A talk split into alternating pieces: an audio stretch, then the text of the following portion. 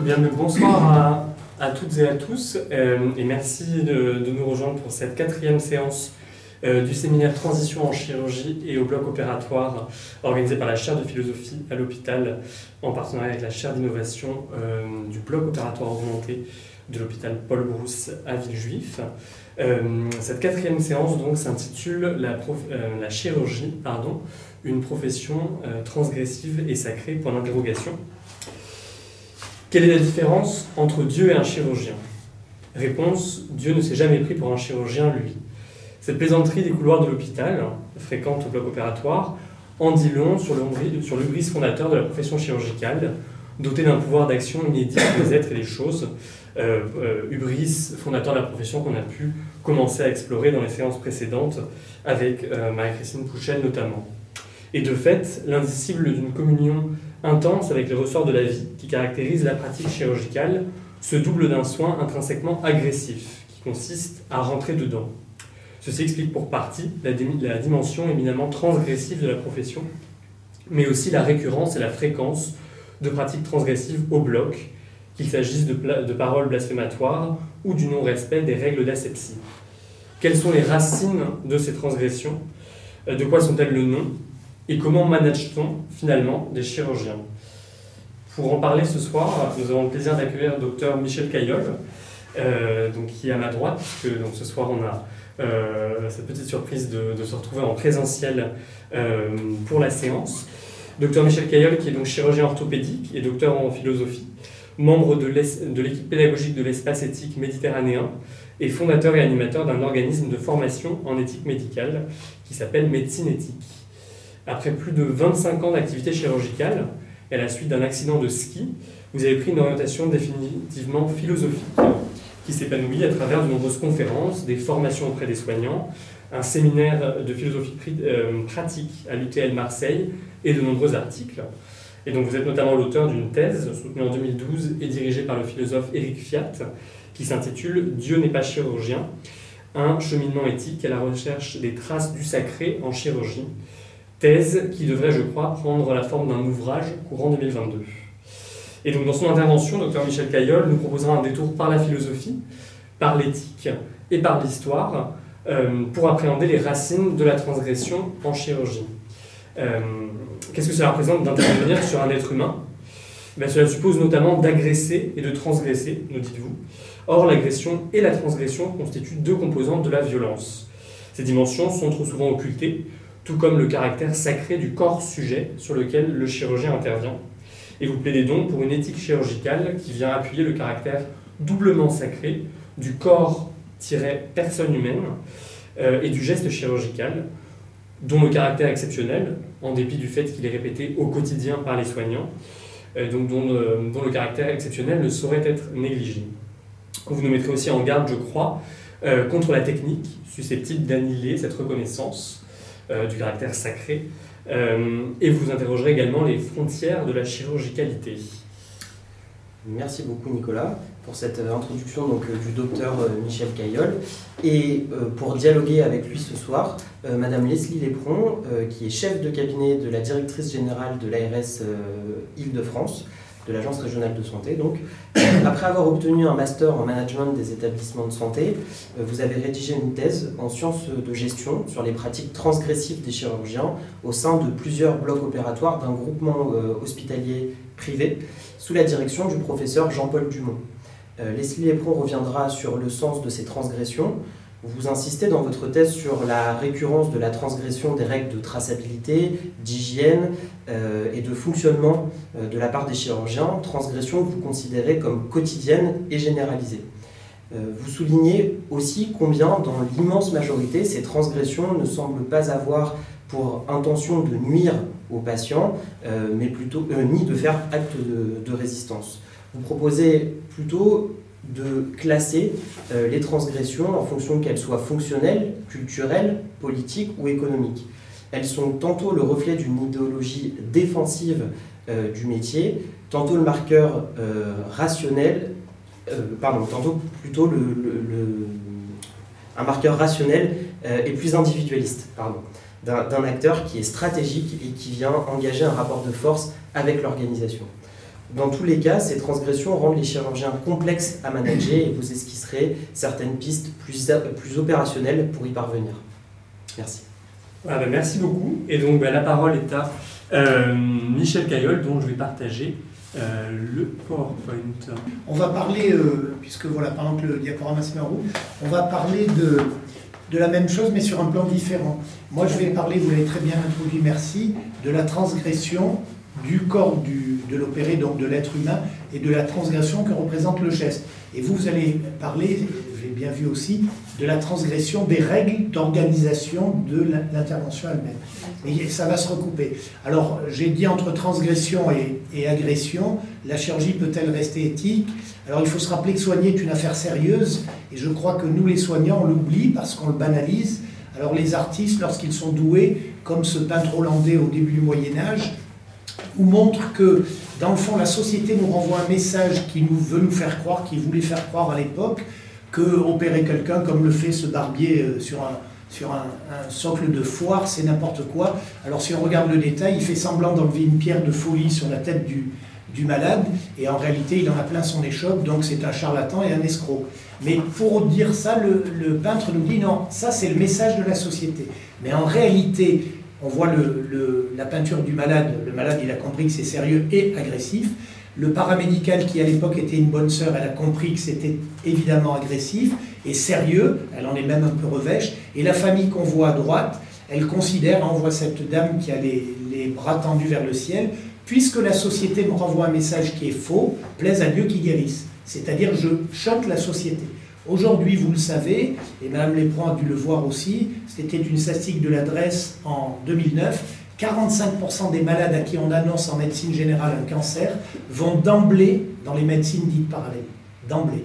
C'est-à-dire qu'ils ne croient plus en la médecine dite traditionnelle. Peut-être que par analogie, on voudrait leur faire croire que tout est banal, alors que ça n'est pas banal du tout. Ça, c'est le premier point. Il n'y a pas de soin d'autre part, et c'est pour ça que le soin est agressif et technique. Il n'y a pas de soin sans technicité, c'est-à-dire que la, technique, c'est l'art de faire. Et l'art de faire, c'est la traduction du mot grec techné. Voilà. Technicité comme art de faire, c'est art fékit, c'est artificiel. Et la technicité, elle est partout. Elle est au bloc opératoire, évidemment. C'est la quintessence avec l'arrêt de la technicité. Elle est auprès d'une aide-soignante qui fait l'aide-soignanterie. Je ne résume pas son boulot à faire des toilettes, mais il faut avoir une technique de faire les toilettes et je ne sais pas les faire. Et il y a une technique de soins palliatifs. Ce qui veut dire que quel que soit le soin, il n'y a pas de soin sans technicité.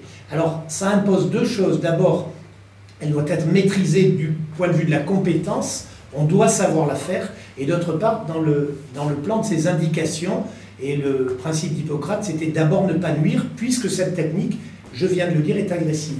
Donc je ne dois l'utiliser qu'à bon escient. Un chirurgien ne doit pas opérer tout ce qui passe, une aide-soignante ne doit pas faire des toilettes à tout ce qui passe, etc. etc. Sinon, c'est plus un chirurgien, c'est un technicien du bistouri, et c'est plus une aide-soignante, c'est une machine à laver. Alors, une fois qu'on a dit ça, on, prouve que toute technicité soignante est au minimum intrusive, voire agressive, à commencer par déshabiller le malade, hein, en dénude et en touche. Je vous rappelle que s'il n'y a pas une raison médicale, ça s'appelle un attentat à la pudeur. Et n'oublions jamais qu'au premier degré, aucune personne est contente, accepte euh, neutrement d'être déshabillé, touché avec des doigts de tous les côtés. Donc on l'accepte au deuxième degré en disant bon, je veux bien passer par là, puisque ça me fera sans doute du bien. Le soignant invasif, c'est le chirurgien en tête, il intervient, mais une infirmière qui fait une perfusion ou une, ou une intradermique, c'est une intervention, c'est un franchissement de la barrière cutanée, ça fait saigner, c'est une transgression qu'on banalise tellement. Là aussi, l'adresse en 2009 avait montré que 40% des bilans sanguins à l'époque ne servaient à rien du tout. C'est-à-dire, faites-lui faites -lui faites-lui un bilan sanguin comme si euh, c'était rien du tout. Ça n'est pas rien du tout. Je l'ai vécu en tant que malade. C'est une agression euh, importante. Et enfin, et enfin, alors là, il faut recommencer notre manœuvre. Pardon. Voilà. Et enfin, tous les soins entraînent une certaine totalisation. Alors, je résume la totalisation la, plus évidente, qui est un exemple, mais il y en a plein d'autres. Euh, lorsque moi-même blessé, j'ai été hospitalisé, euh, j'avais un pyjama que je trouvais ridicule, moi, mon pyjama, pas le vôtre, et je me suis donc remis en jean et en chemise. Qu'est-ce qui vous arrive? Rien. Mais vous voulez partir? Ben non. Et pourquoi vous êtes habillé? Pourquoi le malade serait en pyjama? Et pourquoi c'est interdit aux enfants de moins de 15 ans? Et pourquoi un, malade qui aura un ami aveugle qui vient de voir avec son chien aveugle, le chien est interdit à l'hôpital. Il est dégoûtant, alors nos chaussures sont dégoûtantes, on devrait venir avec des super chaussures stérilisées. On voit bien qu'il y a une contradiction, et il ne faut jamais oublier, nous les soignants, pardon, euh, je vous laisse manœuvrer la machine, et voilà, il ne faut jamais oublier donc que ce soin s'adresse à une personne humaine qui n'est pas une chose, qui n'est pas un simple animal, le vétérinaire a une certaine responsabilité mais elle est limitée, qui n'est pas une machine, bien qu'on ait tous appris, nous les, soignants et les médecins en tête, à décomposer le corps humain en machines respiratoires, cardiologiques, circulatoires, mais c'est une construction intellectuelle, mais qui n'est pas évidemment la réalité. Quand j'ai mal au pied, je ne dis pas je vais très bien, mais alors mon pied a très mal. J'ai mal au pied. Et évidemment, ni à propos d'un organe. Or, quel est l'endroit du bloc où, par habitude, et c'est intéressant d'en voir la signification, on a tendance à appeler le malade parce qu'il n'est pas que, faites descendre la cataracte, vous voyez arriver une maladie au bloc, faites descendre le côlon, vous voyez arriver un bout d'intestin au bloc, et en orthopédie c'est encore plus étonnant, faites descendre la prothèse totale de hanche, alors que M. Durand, Durand est un arthrosique et qu'il n'a même pas de prothèse de hanche en place. On l'appelle par l'implant qu'on va lui donner. Alors on va voir qu'on fait ça évidemment pour, euh, pour essayer de déshumaniser le malade devant l'agression qu'on lui fait subir. Je rappelle que ces quatre négations proviennent du code de Nuremberg, lorsqu'on a jugé en 1947 non plus les politiques ou les militaires nazis, mais les médecins ou les paramédicaux allemands, qui, sous prétexte de ne pas avoir euh, réalisé ces quatre négations, ont fait n'importe quoi. Alors évidemment, on pourrait dire en simplifiant qu'un soin, chirurgie comprise, n'est un soin que pour autant qu'il est éthique, c'est-à-dire que moi, soignant, j'ai compris que, premièrement, c'est une personne humaine qui est malade. Évidemment, si on opère des gens qui ne sont pas malades, qui n'en ont pas besoin, c'est plus de la chirurgie, c'est de la mutilation, c'est des coups et blessures, qui euh, nécessitent une technicité qu'on doit maîtriser, je l'ai dit, et pour essayer quand même la finalité de faire juste ce qu'il faut. Hein, la justesse, c'est un peu la, vertu idéale des Grecs, c'était l'indiquer, pardon, c'est-à-dire vraiment euh, le, menuisier qui fait un tenon, une mortaise qui s'emboîte pile poil, il dit ça rentre juste, c'est juste ce qu'il fallait faire. Alors on peut dire c'est le bien, la bienfaisance, la bienveillance. Là, le problème, le questionnement éthique, c'est qu'il n'y a aucun code qui puisse me dire quel est ce bien. Je suis, je dois être à même dans une démarche éthique de m'interroger à chaque cas particulier. Est-ce que vraiment il faut l'opérer? Est-ce que vraiment il faut lui faire sa toilette? Est-ce que vraiment? Et je rappelle au passage qu'un aide-soignant ou un chirurgien qui décide l'un de ne pas faire une toilette, l'autre de ne pas opérer pour le bien du malade, il n'a pas rien fait. Il a fait qui un acte d'aide-soignant et qui un acte de chirurgie. D'ailleurs, on paye le chirurgien lorsqu'il me dit qu'il ne faut pas opérer. Donc, dans ce métier, comme dans le métier de soignant, ne pas faire l'acte technique, c'est quand même faire quelque chose.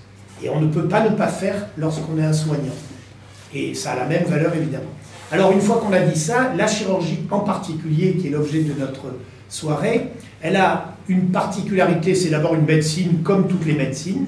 Hein, c'est pas parce qu'elle est chirurgicale qu'elle n'est pas. Le chirurgien est d'abord un médecin. Elle a un opéré qui est très particulier, tellement particulier que le mot lui-même est devenu euh, sélectif de la chirurgie. On dit une opération. Je vous rappelle qu'un médecin qui vous examine le ventre, c'est une opération. Il fait un opéré. Hein, L'opéré, c'est toutes les technicités qu'on peut appliquer à un malade. Mais la chirurgie a une telle place que le mot est devenu un mot chirurgical. On dit c'est une opération. Et évidemment, elle, est, elle a un environnement technique indispensable. Je peux toujours examiner mon malade en médecine générale, médecine clinicienne dans la cuisine, etc. Je ne peux pas opérer quelqu'un dans sa cuisine. J'ai besoin d'un bloc, d'un environnement de plus en plus sophistiqué. Et je dirais c'est tant mieux, et en même temps c'est dangereux. Mais c'est quand même tant mieux. Il n'est pas question d'être technophobe. Alors si on creuse un peu tout ça, on peut dire que le chirurgien est confronté du coup à trois défis. Le premier, aucune certitude, comme tous les médecins, de parvenir à son but. Hein, c'est jamais garanti. J'avais opéré il y a 35 ans un monsieur qui avait une arthrose du genou. Il fallait l'opérer. J'opérais très bien, merci, je suis pas modeste.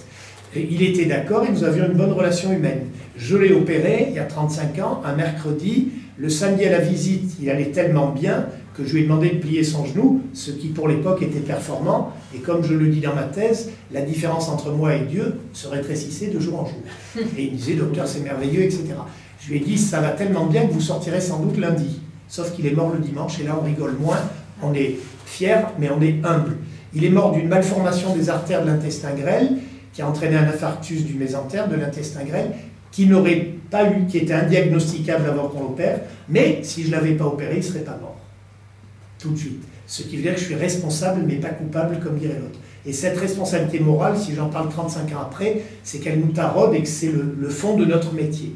Alors ça, c'est le premier, mais c'est valable pour tous les médecins. Il y a en plus, et particulièrement en chirurgie, un impératif d'objectivation du malade pour arriver à lui faire des gestes trop agressifs. Et ça, c'est un grand danger, évidemment, puisque je vais transformer, je vais, de manière abstraite, transformer un être humain en un objet de chirurgie, ce qui est évidemment une, ineptie complète, mais indispensable, on va le voir. Et évidemment, tension comme la médecine, mais plus encore, puisque le geste technique est agressif, entre l'efficacité et la finalité. L'efficacité, c'est lié à cette technique dont je viens de dire qu'elle est risquée, et la finalité, c'est une personne humaine dont on dit qu'on va la protéger, primum non nocere, et c'est notre, c'est notre devoir éthique que de protéger les malades qui se remettent à nous. En jouant sur les mots, on pourrait dire qu'on fait prendre des risques à une personne qui se met sous notre protection. Et ça nous fait digresser très rapidement, en particulier en chirurgie, mais valablement en médecine, sur ce qu'on appelle la balance bénéfice-risque, qui est un mot euh, qu'il faut abandonner, puisque si d'un côté je vous dis je vais vous faire du bien, bénéfique, et de l'autre c'est risqué, à moins d'être idiot, vous choisirez le bénéfice. Donc ce n'est pas une question. La question c'est la balance risque-risque. Parce qu'on ne compare pas un risque et son absence, mais on compare deux risques, celui de la pathologie et celui du traitement, qu'on oublie les trois quarts du temps. Celui de la pathologie, il est connu et certain. L'arthrose vous fera mal et progressivement, la nature va vous bloquer l'articulation. Vous n'aurez plus mal, mais vous ne bougerez plus. Le cancer va vous tuer, c'est sûr et certain. Alors, euh, le traitement, évidemment, il est incertain dans ses risques. Il est dangereux, mais il n'est pas trop risqué. C'est une question de pourcentage. On tolère de quelques pourcentages, etc. Et ça ne peut ne pas arriver. Mais il y a un risque. Et je vous rappelle qu'un risque n'est pas une statistique. Pour M. Dupont qui a une, une hanche infectée ou décellée, si le risque était de 0,5%, pour lui, il est de 100%. Et s'il est mort, c'est encore plus. pour lui, la notion de pourcentage ne veut strictement rien dire. Alors il ne faut jamais l'oublier, évidemment, on compare toujours de risques. La chirurgie, comme la médecine en général, mais elle plus particulièrement, est une technique risquée. Et il faut le dire haut et fort, évidemment, même si la technique a fait des tas de progrès. Alors, maîtrise, je vous l'ai dit, devoir de compétence et responsabilité morale. Être incompétent comme être inhumain n'est pas éthique. C'est pas la peine d'épiloguer, nous le savons. Même si je suis très compétent mais inhumain, ça ne marchera pas aussi bien que si je suis compétent et humain. Alors, les spécificités de la chirurgie, une fois qu'on a dit ces généralités sur la médecine, elles sont de trois ordres. C'est une médecine, elle nécessite le concours d'une anesthésie, et évidemment, vous l'avez très bien dit, elle est transgressive, agressive et sanglante. Alors on va voir les significations de ces choses-là. Alors dire que c'est une médecine, je reviens par ce qu'on a dit, la finalité de la médecine, c'est de prendre que c'est de la, médiation, hein, l'étymologie le dit bien, le médecin est un médiateur, il prend quelqu'un qui est dans un état dit de maladie, de mal habiter le monde, pour le rendre bien habiter le monde. Est-ce qu'il y arrive? C'est pas gagné. Quels sont ses moyens? Toute médecine, chirurgie comprise, la technique, ce que les Anglais appellent le cure, et l'humanité qu'on applique toujours, j'ai mis un cœur, qui est le care. Mais ça ne marche pas tous les coups. Vous avez des, des cancéreux qui seront toujours malades d'être cancéreux et qui seront évidemment jamais guéris. Vous avez des arthrosiques qui seront jamais contents d'être arthrosiques. Et vous avez des personnes âgées dépendantes qui seront jamais contentes d'être âgées dépendantes. C'est-à-dire que nous ne sommes pas tout puissants. Le médecin n'est qu'un remédiateur, un remède. C'est-à-dire que celui qui fait le plus gros boulot, c'est le malade. Alors qu'est-ce que ça veut dire d'être malade en deux secondes? Et c'est important parce que ça va nous orienter sur la finalité de la médecine. C'est mal habiter le monde. C'est comme dit Gadamer, être exclu hors de la vie. Euh, c'est-à-dire qu'on peut considérer que lorsqu'un état euh, donné me, me, touche, un diabète, un accident, un cancer, la vieillesse, tout ce qu'on veut, qui n'est pas une maladie évidemment, je pourrais me sentir exclu hors de la vie, je pourrais être malade. Je vous rappelle que le mot malade ne touche pas forcément à la santé. C'est bientôt Noël et pour certains, peut-être, vous allez faire un repas de famille avec ce tonton bavard et casse-pied qui va pourrir la soirée et dire rien que d'y penser, ça me rend malade. Hein, votre santé va très bien. On voit bien que malade, c'est j'habite pas bien le monde. Ce qui veut dire, dans le fond, qu'il faut, les soignants, qu'on sépare bien l'état dans lequel je suis au monde et dans cet état, la possibilité que j'ai d'exister dans le monde. Et il n'y a aucun critère qui puisse me dire mon état est tel que je ne peux plus exister comme un être humain. Serais-je Vincent Lambert ou serais-je métastatique en fin de vie? Alors la chirurgie s'intéresse évidemment à ces situations de, de cancéro. Donc c'est pas tant l'état qui va pas beaucoup changer. Un diabétique sera toujours diabétique, un cancéreux cancéreux, une personne âgée âgée et un paralysé que je suis après mon accident de ski sera toujours paralysé. Mais quelque temps après mon accident, j'étais malade, j'habitais pas bien le monde. Mon état est strictement le même. Mon bras bouge pas et il sent rien. Ça n'a pas bougé depuis 15 ans. Je suis plus du tout malade, tout va bien.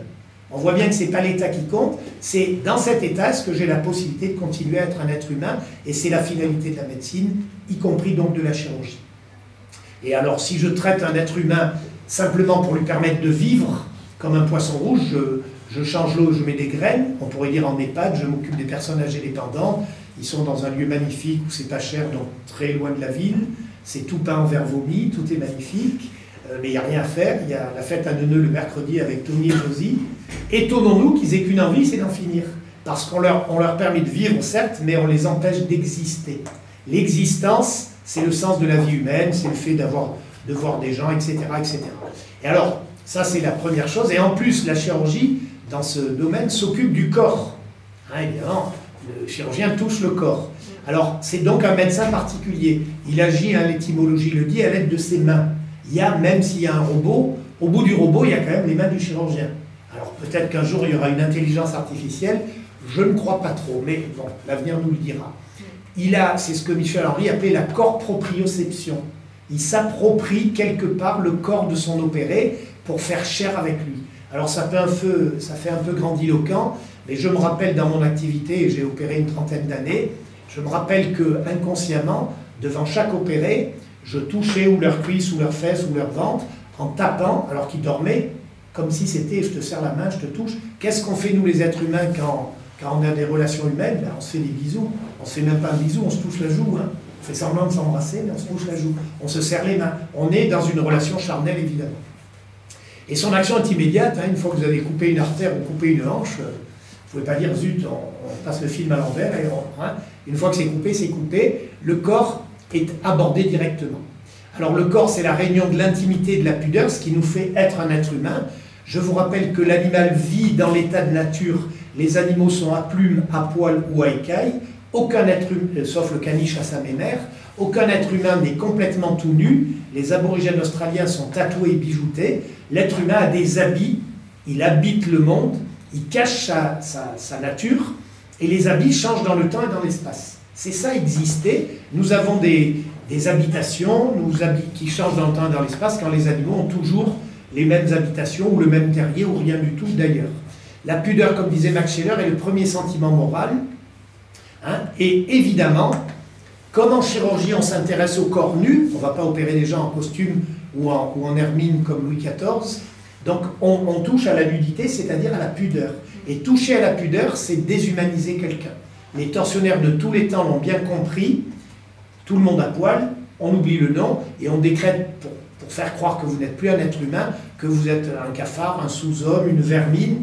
Donc j'essaie de vous déshumaniser en vous ramenant à votre nature. D'ailleurs, de manière triviale, lorsqu'on insulte quelqu'un, on veut le ramener à son, à son état naturel. On dit que c'est un merdeux, un connard, un pisseux. On, le, ramène à ses orifices naturels. Et j'en passe, des, on ne va pas quand même parler trivialement lors de ce séminaire. Alors, comme dit très bien Eric la pudeur, c'est l'esprit qui rougit du corps. C'est cette gêne émouvante lorsque l'homme éprouve qu'il est à la fois un esprit et un corps.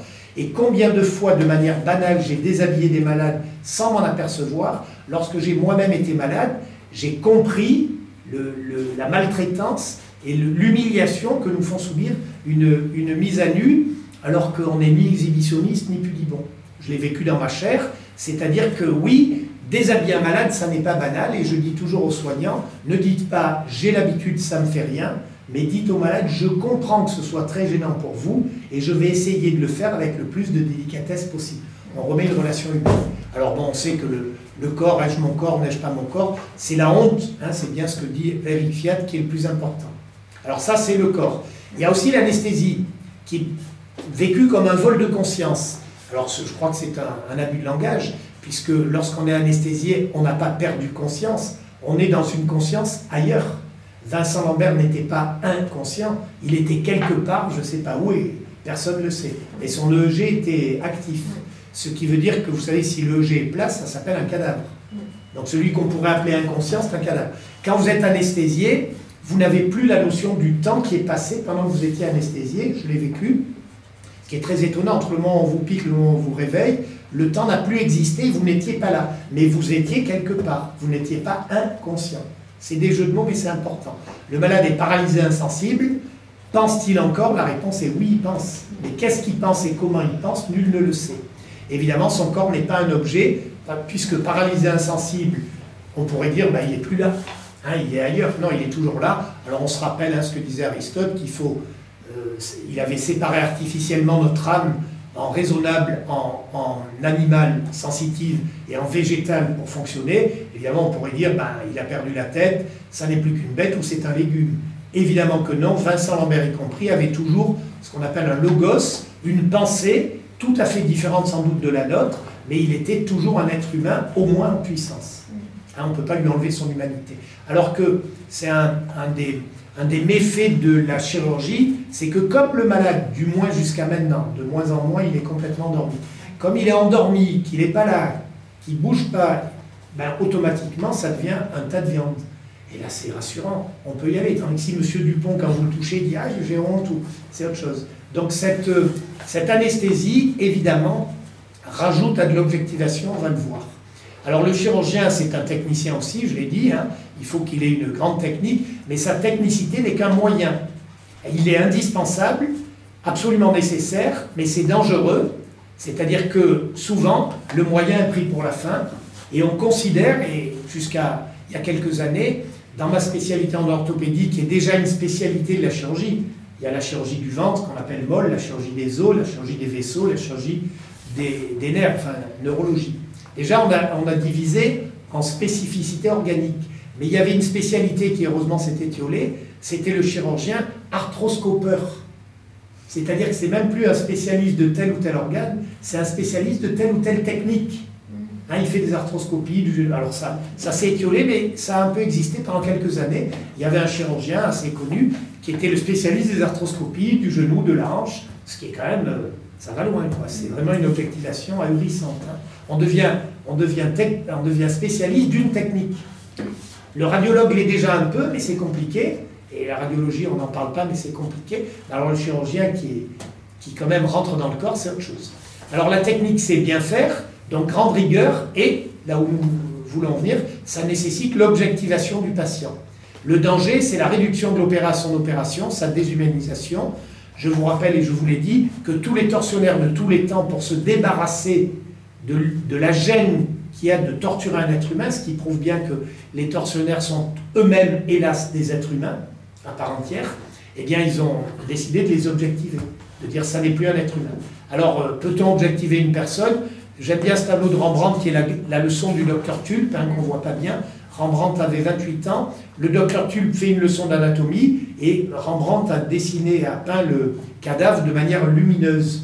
Et donc on le regarde et on voit qu'il est parfaitement adapté à la, séance d'anatomie, puisqu'on s'intéresse aux tendons de l'avant-bras qui font bouger les doigts. Et le docteur Tulpe, en montrant des tendons, fait bouger ses doigts sur notre main. Donc ce cadavre est parfaitement adapté. Or, on est au XVIIIe siècle, il n'y a pas de réfrigérateur, et il est bien, il est bien frais. Ça veut dire que le docteur Tulpe appelait le juge Marcantino, ou faisait appeler, en disant il me faudrait pour demain un beau cadavre, est-ce que tu as ça en magasin? Et le juge Marcantino allait voir à la prison s'il avait un prisonnier vivant, donc euh, hein, dans un, garde-manger, s'il y avait le personne adaptée. C'était un voleur de pommes, c'est pour ça qu'il y a une chanson de voleur de pommes. Donc on a pendu cet homme une heure avant, parce qu'il était parfaitement adapté. Aujourd'hui en Chine, si vous avez besoin d'un rein, le directeur de la prison, et si vous êtes membre du parti en plus, c'est vrai, le directeur de la prison va voir dans le, dans le garde-manger des condamnés à mort s'il y a celui qui correspond à votre truc, et on le vivisèque. On l'endort, et on lui prend tout ce qu'il y a à prendre, évidemment, il est mort. C'est comme ça qu'on exécute les condamnés. Donc on les garde au garde-manger, c'est horrible. C'est horrible. Alors on se rappelle que euh, Husserl avait dit, et la langue allemande en parle bien, qu'il y a deux corps du point de vue euh, euh, définition des mots. Le corps à la disposition du sujet, le corps organique, hein, en allemand l'organische Körper, Et le corps investi, c'est le corps objet de la science, c'est le corps investi qui, au contraire, c'est notre chair, c'est le Leibenkörper, qui appartient en propre au sujet, et c'est pour ça, je le répète, que quand j'ai mal au pied, je dis j'ai mal au pied, mais je ne dis pas le bout de mon corps qui est au pied, lui il a mal, mais moi tout va bien. On voit bien qu'on est investi, mais on est obligé en chirurgie de s'intéresser au corps physique, tout en sachant qu'il y a un corps investi dessous. C'est une schizophrénie qui est complexe et qui explique la mégalomanie, on va le voir. Alors pourrait-on pas objectiver Si vous montrez ces photos à des jeunes étudiants, ils partent en courant ou en vomissant. Et comme disait le riche, évidemment que c'est angoissant. Donc il faut évidemment se blinder pour arriver à, ne pas être trop sensible. Et la preuve de, ce danger de sensibilité, euh, en général, un chirurgien ne peut pas faire des gestes agressifs à quelqu'un avec qui il a des relations affectives fortes. J'ai jamais pu réparer le doigt de ma fille qui s'était blessée en bateau parce que ce n'était pas un doigt, c'était le doigt de ma fille. Donc on voit bien que il y a besoin de prendre de la distance, sinon on risque d'être inefficace. Et le malade, ce qu'il a envie, c'est quand même qu'on lui répare sa jambe. Hein. C'est pas qu'on vomisse ou qu'on tombe dans les pommes. Donc on voit bien que l'objectivation est nécessaire, mais pour autant, donc elle est nécessaire, c'est très bien d'objectiver. Pour autant, c'est une abstraction. Alors par analogie, vous savez que la, la perspective dans les tableaux est revenue à la Renaissance. Mais on voit bien sur ce tableau que c'est une abstraction, puisqu'on peut dessiner tout ce qu'on veut en fausse perspective, hein, des illusions d'optique, puisque le, point de fuite est à l'extérieur du tableau. Si vous voulez mettre en deux dimensions ce qui en réalité est en trois dimensions, c'est impossible. Donc il faut faire une, acrobatie intellectuelle. Et c'était au moment de la Renaissance où on a commencé à, comprendre qu'on était seul au monde. Hein. Le silence éternel des espaces infinis m'effraie, disait Pascal, après la découverte de, de la perte de de du géocentrisme pour l'héliocentrisme. Et donc, euh, dans le fond, c'est un aménagement d'un nouveau monde imaginaire. On s'invente une perspective sur les tableaux, etc., comme disait Arras. Hein. Alors, l'oubli de cette abstraction est dangereux. Et je dis, et j'ai réfléchi dans ma thèse, j'ai donné beaucoup d'exemples, il faut objectiver ponctuellement. En philosophie, on appelle ça une époquée. À un moment donné du geste, quand il est trop agressif, je m'isole du monde, c'est un tas de viande et je sais le faire, mais tout de suite, après, je redeviens un être humain avec un être humain, et avant, je le suis aussi. Mais c'est tellement confortable et facile d'objectiver que bah, on se dit après tout, continuons à être objectif. Et dans le fond, je deviens le seul sujet d'un monde rempli d'objets. Et quand je suis le seul sujet d'un monde rempli d'objets, ça s'appelle être Dieu. Mm. Et donc, ça vous pend au nez. Ça pend au nez au chirurgien, évidemment, de se prendre pour Dieu. Alors, d'autant plus que, et la société humaine, et il faut relire René Girard pour la violence, la violence est quelque chose qui est dangereux pour toutes les sociétés humaines, puisque ça amène la bagarre, le chaos, la barbarie, et surtout la, dissolution de la société. Alors, la société humaine s'en est toujours protégée. Et on voit bien déjà, pour notre histoire occidentale, qu'il y a une longue interdiction d'ouvrir les cadavres, par exemple. C'est bizarre, parce qu'après tout, et on va le voir. Alors la dimension violente de la chirurgie, elle s'illustre dans son agression, sa transgression, vous l'avez bien dit, et son côté sanglant. Alors rapidement dit, l'agressivité, c'est pas la peine de le dire, comme disait le riche, le caractère trempé de ces âmes valeureuses. Mais rien que de dire ça, ben, ça stimule la mégalomanie. Mais c'est vrai pour autant. C'est vrai pour autant. Moi, j'avais connu des collègues tout à fait compétents, euh, très intelligents, très brillants, mais qui n'arrivaient pas. Ils étaient paniqués au bloc. C'était pas possible on transpire, on a toujours besoin de 1000 objets, ça marche jamais. C'est pas qu'ils sont mauvais, c'est qu'ils sont tellement angoissés de faire un geste agressif qu'ils n'y arrivent pas. Il n'y a aucun mépris pour ça. Donc oui, il faut au moins s'habituer à être un peu blindé, comme on dit. Il n'y a pas de petite chirurgie, et tout acte chirurgical touche à l'être en entier de l'opéré. Hein, en touchant un doigt de pied, on touche à l'être de l'opéré. J'ai des exemples, mais on en parlera peut-être. Alors, l'être de l'opéré, ben, L'opéré, il est confronté à l'absurdité de sa maladie, il est confronté à l'angoisse de sa mort, évidemment, et il est confronté, je l'ai dit, à l'agressivité du soin, en particulier la chirurgie. Alors l'intervention comme une absurdité, Camus disait que l'absurde est de la confrontation de l'appel humain avec le silence déraisonnable du monde. Eh bien, il n'y a, aucune, a aucune explication scientifique qui puisse m'enlever cette absurdité de faire du ski, d'avoir un bras paralysé, d'attraper le cancer, c'est une absurdité. La vie est une absurdité, mais c'est pour ça, nous dit Camus qu'il faut essayer de lui donner du sens. Hein. Dans le mythe de Sisyphe, il le dit très bien, évidemment. Alors l'intervention comme une angoisse, alors euh, évidemment, ça rajoute à notre angoisse existentielle. Hein. comme dit Platon, la morsure que le néant fait à notre âme, elle s'accentue dès qu'on est au milieu des blouses blanches, et en particulier au bloc. Alors je ne le savais pas autant que ça. Quand j'ai été moi-même opéré, réanimé, opéré plusieurs fois, je suis donc allé au bloc sur un brancard en voyant le plafond du bloc opératoire. Mais c'est un monde de fou. C'est un monde de fou. Vous êtes tout nu déjà, angoissant. Vous êtes allongé, euh, complètement soumis à toutes sortes de gens, et j'étais plutôt un VIP, donc Monsieur Lambda, n'en parlons pas. Et vous voyez un monde de cialytique. Vous êtes dans un autre monde. L'angoisse s'accentue, c'est une évidence. Alors tout acte chirurgical, il y a l'anesthésie, la douleur et la complication possible jusqu'à la mort. Et le malade, il le sait. Il a d'ailleurs beaucoup plus peur de l'anesthésie parce qu'il a abandon de conscience, il est complètement euh, euh, soumis, alors qu'en réalité, les risques d'anesthésie sont tout petits par rapport au, au risque de la chirurgie elle-même. Mais c'est comme ça, et c'est significatif.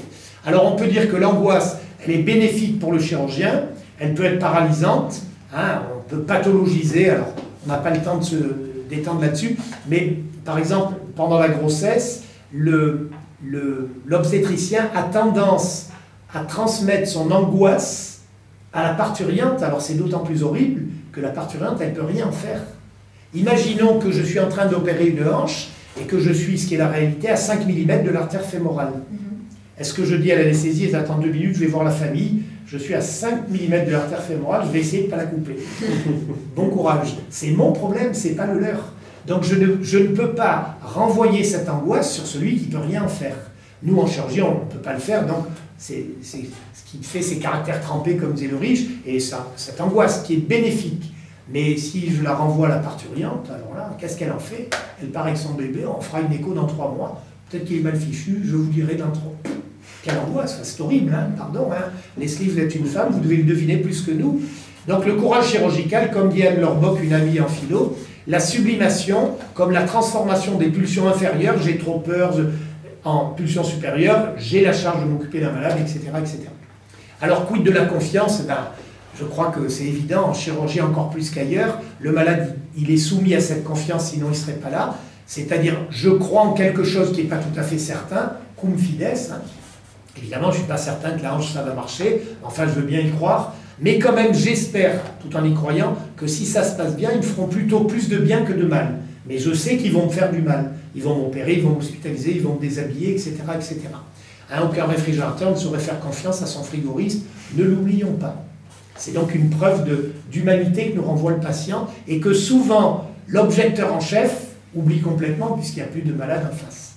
Alors, la chirurgie est transgressive, article 16 du Code civil, nul ne peut porter atteinte à l'intégrité physique d'une personne, sauf en cas de nécessité médicale. On oublie que nous sommes les seuls, en dehors de l'État dans sa violence légitime, à avoir le droit de transpercer la peau et de faire saigner. C'est une transgression dans toutes les sociétés humaines, évidemment. Ça n'est pas banal, on ne peut pas et on ne doit pas le banaliser. Alors, euh, inviolabilité du corps humain. Ce qui se voit dans toutes les histoires humaines, y compris des cadavres, je vous rappelle qu'en Égypte, les embaumeurs, les parachistes, ils le faisaient, ils avaient l'autorisation exceptionnelle, mais il fallait qu'ils s'enfuient par la porte dérobée, parce qu'assez souvent, on les lapidait, parce qu'ils avaient mis les mains dans un cadavre. Et ils ont permis d'ailleurs des progrès chirurgicaux avec le but, etc., mais peu importe. Et on voit bien que les premières dissections ont eu lieu que vers le 15e, 16e siècle, dans des conditions très organisées, très théâtrales, etc. Alors, le caractère transgressif, c'est signe de violence, évidemment. Hein. La violence légitime de l'État, jusqu'au bourreau, il n'y en a plus, donc maintenant c'est la police. Et la violence, l'État aussi, et le soignant, qui, qu'on pourrait comparer à la violence illégitime du criminel ou du salaud. Alors évidemment, on n'est ni criminel ni euh, violeur, mais pour autant, notre geste est transgressif de la même manière. D'un côté, c'est légitime, de l'autre, ça ne l'est pas mais c'est pas parce que c'est légitime que je dois tout me permettre. Alors, du coup, et c'est réuni, le rapport au sang est évident, hein, c'est pas la peine d'en parler. Dès qu'il y a un bistouri, dès qu'il y a une effraction de la barrière cutanée, alors qu'est-ce que ça signifie? Le sang a toujours un statut particulier. Hein, il, a longtemps été impur, hein, l'histoire des barbiers et des médecins. Il a longtemps été dans notre euh, civilisation imprégnée de christianisme, le sang du Christ, etc. Le sang des règles, le sang du cadavre. Donc le sang a toujours eu, et vous me disiez qu'il y a eu euh, Marie-Christine euh, qui vous en a parlé, qui a dû vous parler de toute la symbolique de cette affaire, évidemment. Donc toucher au sang, c'est pas anodin. Je vous rappelle que les chirurgiens dont les ancêtres étaient les barbiers, ceux qui coupaient la barbe, et qui eux savaient mettre les mains dans le sang, les médecins ne mettaient pas les mains dans le sang, et Louis XIV a été sauvé par son barbier Félix, qui a réussi à lui corriger son, sa fistule anale. Du coup, Louis XIV a dit, mais il faut que les barbiers soient des médecins. Il a fallu encore 200 ans pour que les chirurgiens soient acceptés comme étant des médecins. Donc il y a toujours une petite rivalité qui est liée à cette affaire. Le sang est impur, hein, longtemps conservé aux incultés barbiers, et ou aux personnages troubles comme le bourreau, évidemment. Et le sang est signe de violence. Hein. La tauromachie, c'est à la fois intéressant et répulsif, et évidemment, jusqu'au début de la Première Guerre mondiale, hein, la dernière exécution capitale, c'était une horreur. Il y a donc attraction-répulsion. On le voit très bien lorsque, sur un, côté de l'autoroute, il y a un accident et que les gens s'arrêtent, parce que c'est dégoûtant et attirant. Le sang, c'est, il faut relire René Girard pour ça, c'est important. Et le chirurgien qui est là-dedans prend un rôle encore plus trouble et encore plus important. Il est sacré et maudit en même temps. Alors le sang est pourtant signe de vie. Hein, il y a ce paradoxe dans le sang. Alors la signification de tout ça, eh bien, le chirurgien a une dimension sacrificielle et qui s'exprime par son rituel. Puisque, en disant rapidement, puisque je suis transgressif, agressif et que je touche au sang, eh bien, il y a un côté sacré. Sacré, le sacrifice. La première illustration de ça, c'est que la, dimension sacrificielle de la chirurgie, elle est évidente. Hein. les premières prothèses de hanche en 1890, c'était de l'ivoire fixé au plâtre, bon courage. Quelque temps après, c'était du métal-métal, mais très rudimentaire, échec à un an. Et Cocorico, en 1946, les frères Judet ont réalisé la première prothèse. Ça a duré 4, ans, 4 heures, pardon. Et ça le, la durée de vie de cette prothèse a été de moins de 2 ans. Aujourd'hui, n'importe quel chirurgien bien formé opère en, en une heure, vive la technique, et les résultats sont en général excellents. Il a bien fallu sacrifier quelques malades. Rendre sacré, quitte. Alors c'est horrible, mais la chirurgie est toujours un artisanat. Ambroise Paré a compris qu'il valait mieux ligaturer l'artère que cautériser le moignon, ce qui pose d'ailleurs un problème pour les infections euh, à l'époque. La cautérisation évitait qu'il y ait des infections. Mais quand le, coagulum tombait, évidemment, le malade mourait d'hémorragie. Mais il n'était pas infecté. Avec la ligature, il y a eu plus d'infections. Il y a toujours un progrès, entraîne toujours un revers.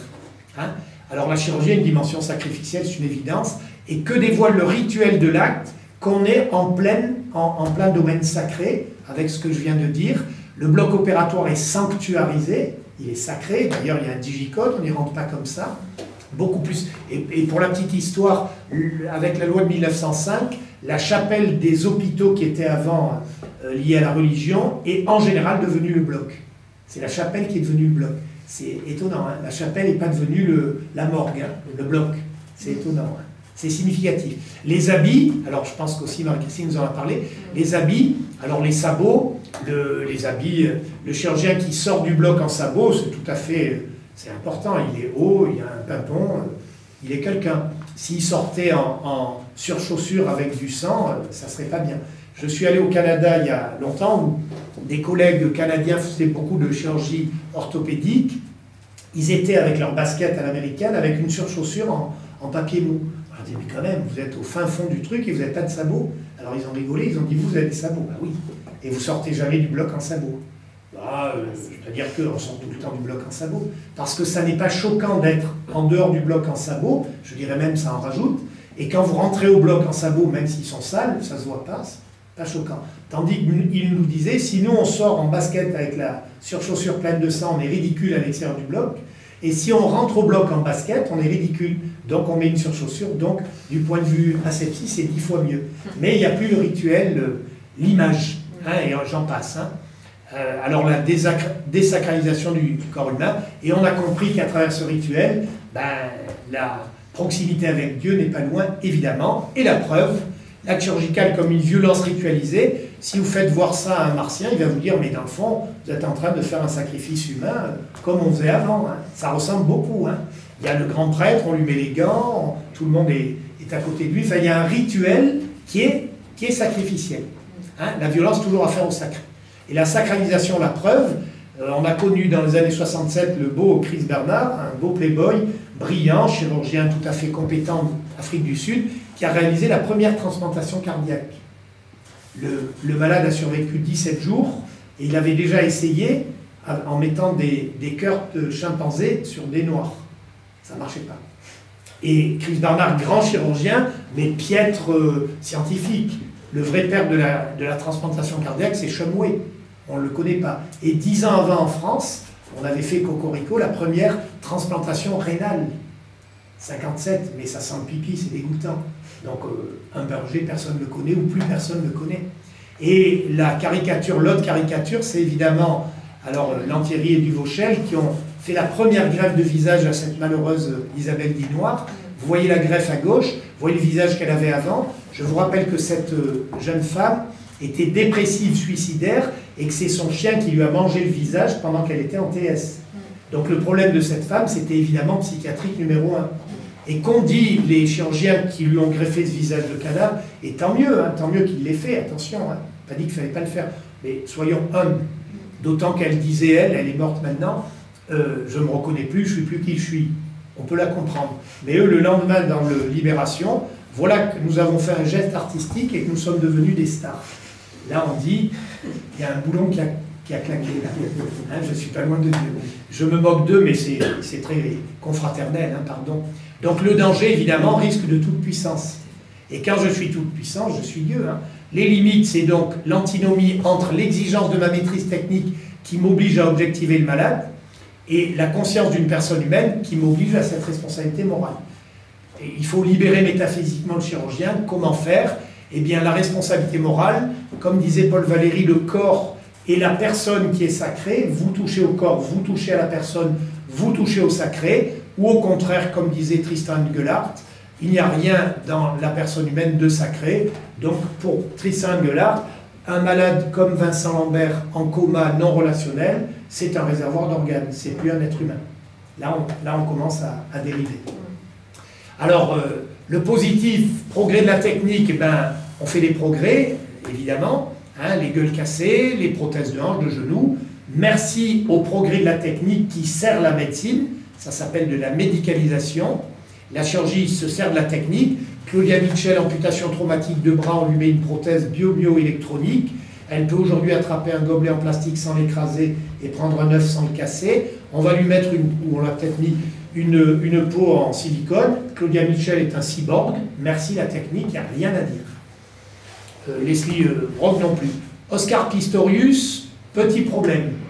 Il était agénésie congénitale de tibia. Grâce à la technique, on lui met des implants dans les tibias.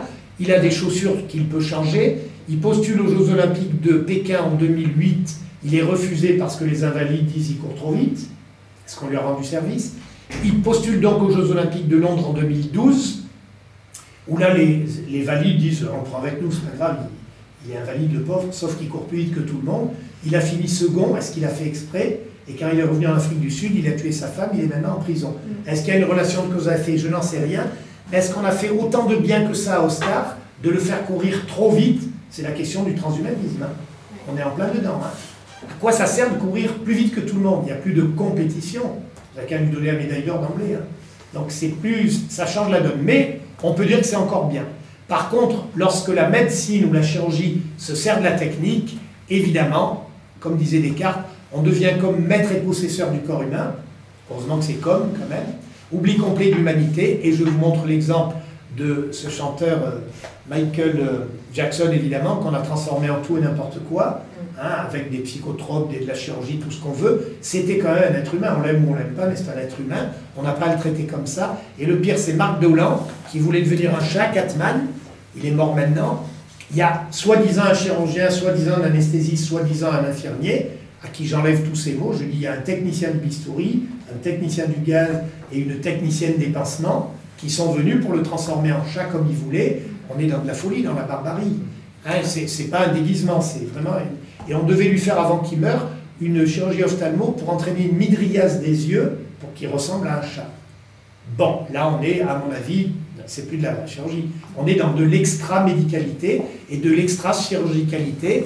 Alors évidemment, il y a des, il y a des, où est le curseur Je ne lance pas du tout la pierre à mes collègues plasticiens, mais lorsqu'ils deviennent esthéticiens, oui. Oui, la limite. Oui, la limite. Cette dame, c'est elle qui voulait qu'on montre sa photo, euh, la dame euh, un peu abîmée, en disant Ben oui, euh, j'ai eu tort. Mais elle a eu tort, mais il y a quelqu'un qui a eu tort aussi. À partir d'où on s'arrête? La vieillesse est inéluctable, etc., etc. Alors on peut dire que, comme dans cette courte et longue intervention, hein, que j'ai pas trop détaillée, j'espère pas avoir été trop long, Anna Arendt disait qu'évidemment, le mal, c'est l'absence de pensée. Si je ne pense pas ce que je fais, je vais dériver et je vais me laisser prendre, en l'occurrence en chirurgie, par ce côté rituelique, sacré et objectivant. Donc je vais me prendre pour Dieu, donc je vais faire tout et n'importe quoi, et je vais maltraiter les gens, ça va mal finir. Le mal, c'est l'absence de réflexion. Évidemment, ce que peut faire la chirurgie n'a rien à voir avec ce que doit faire le chirurgien. Et comme disait Castoriadis, qui était marxiste, hein, il n'y a pas de théologie là-dedans, une société monte son degré de civilisation par sa capacité de s'auto-limiter. Eh bien il y a des choses qu'on sait faire, qu'on ne doit pas faire. Le débat sur le, la GPA, le débat sur... Il y a mille choses qui sont en plein dedans. Hein. Je n'ouvre pas la porte de cette polémique. Et comme disait aussi Paul Claudel, si on veut régler le problème par des lois de tous les côtés, ben, on va faire des lois qui deviennent épouvantables.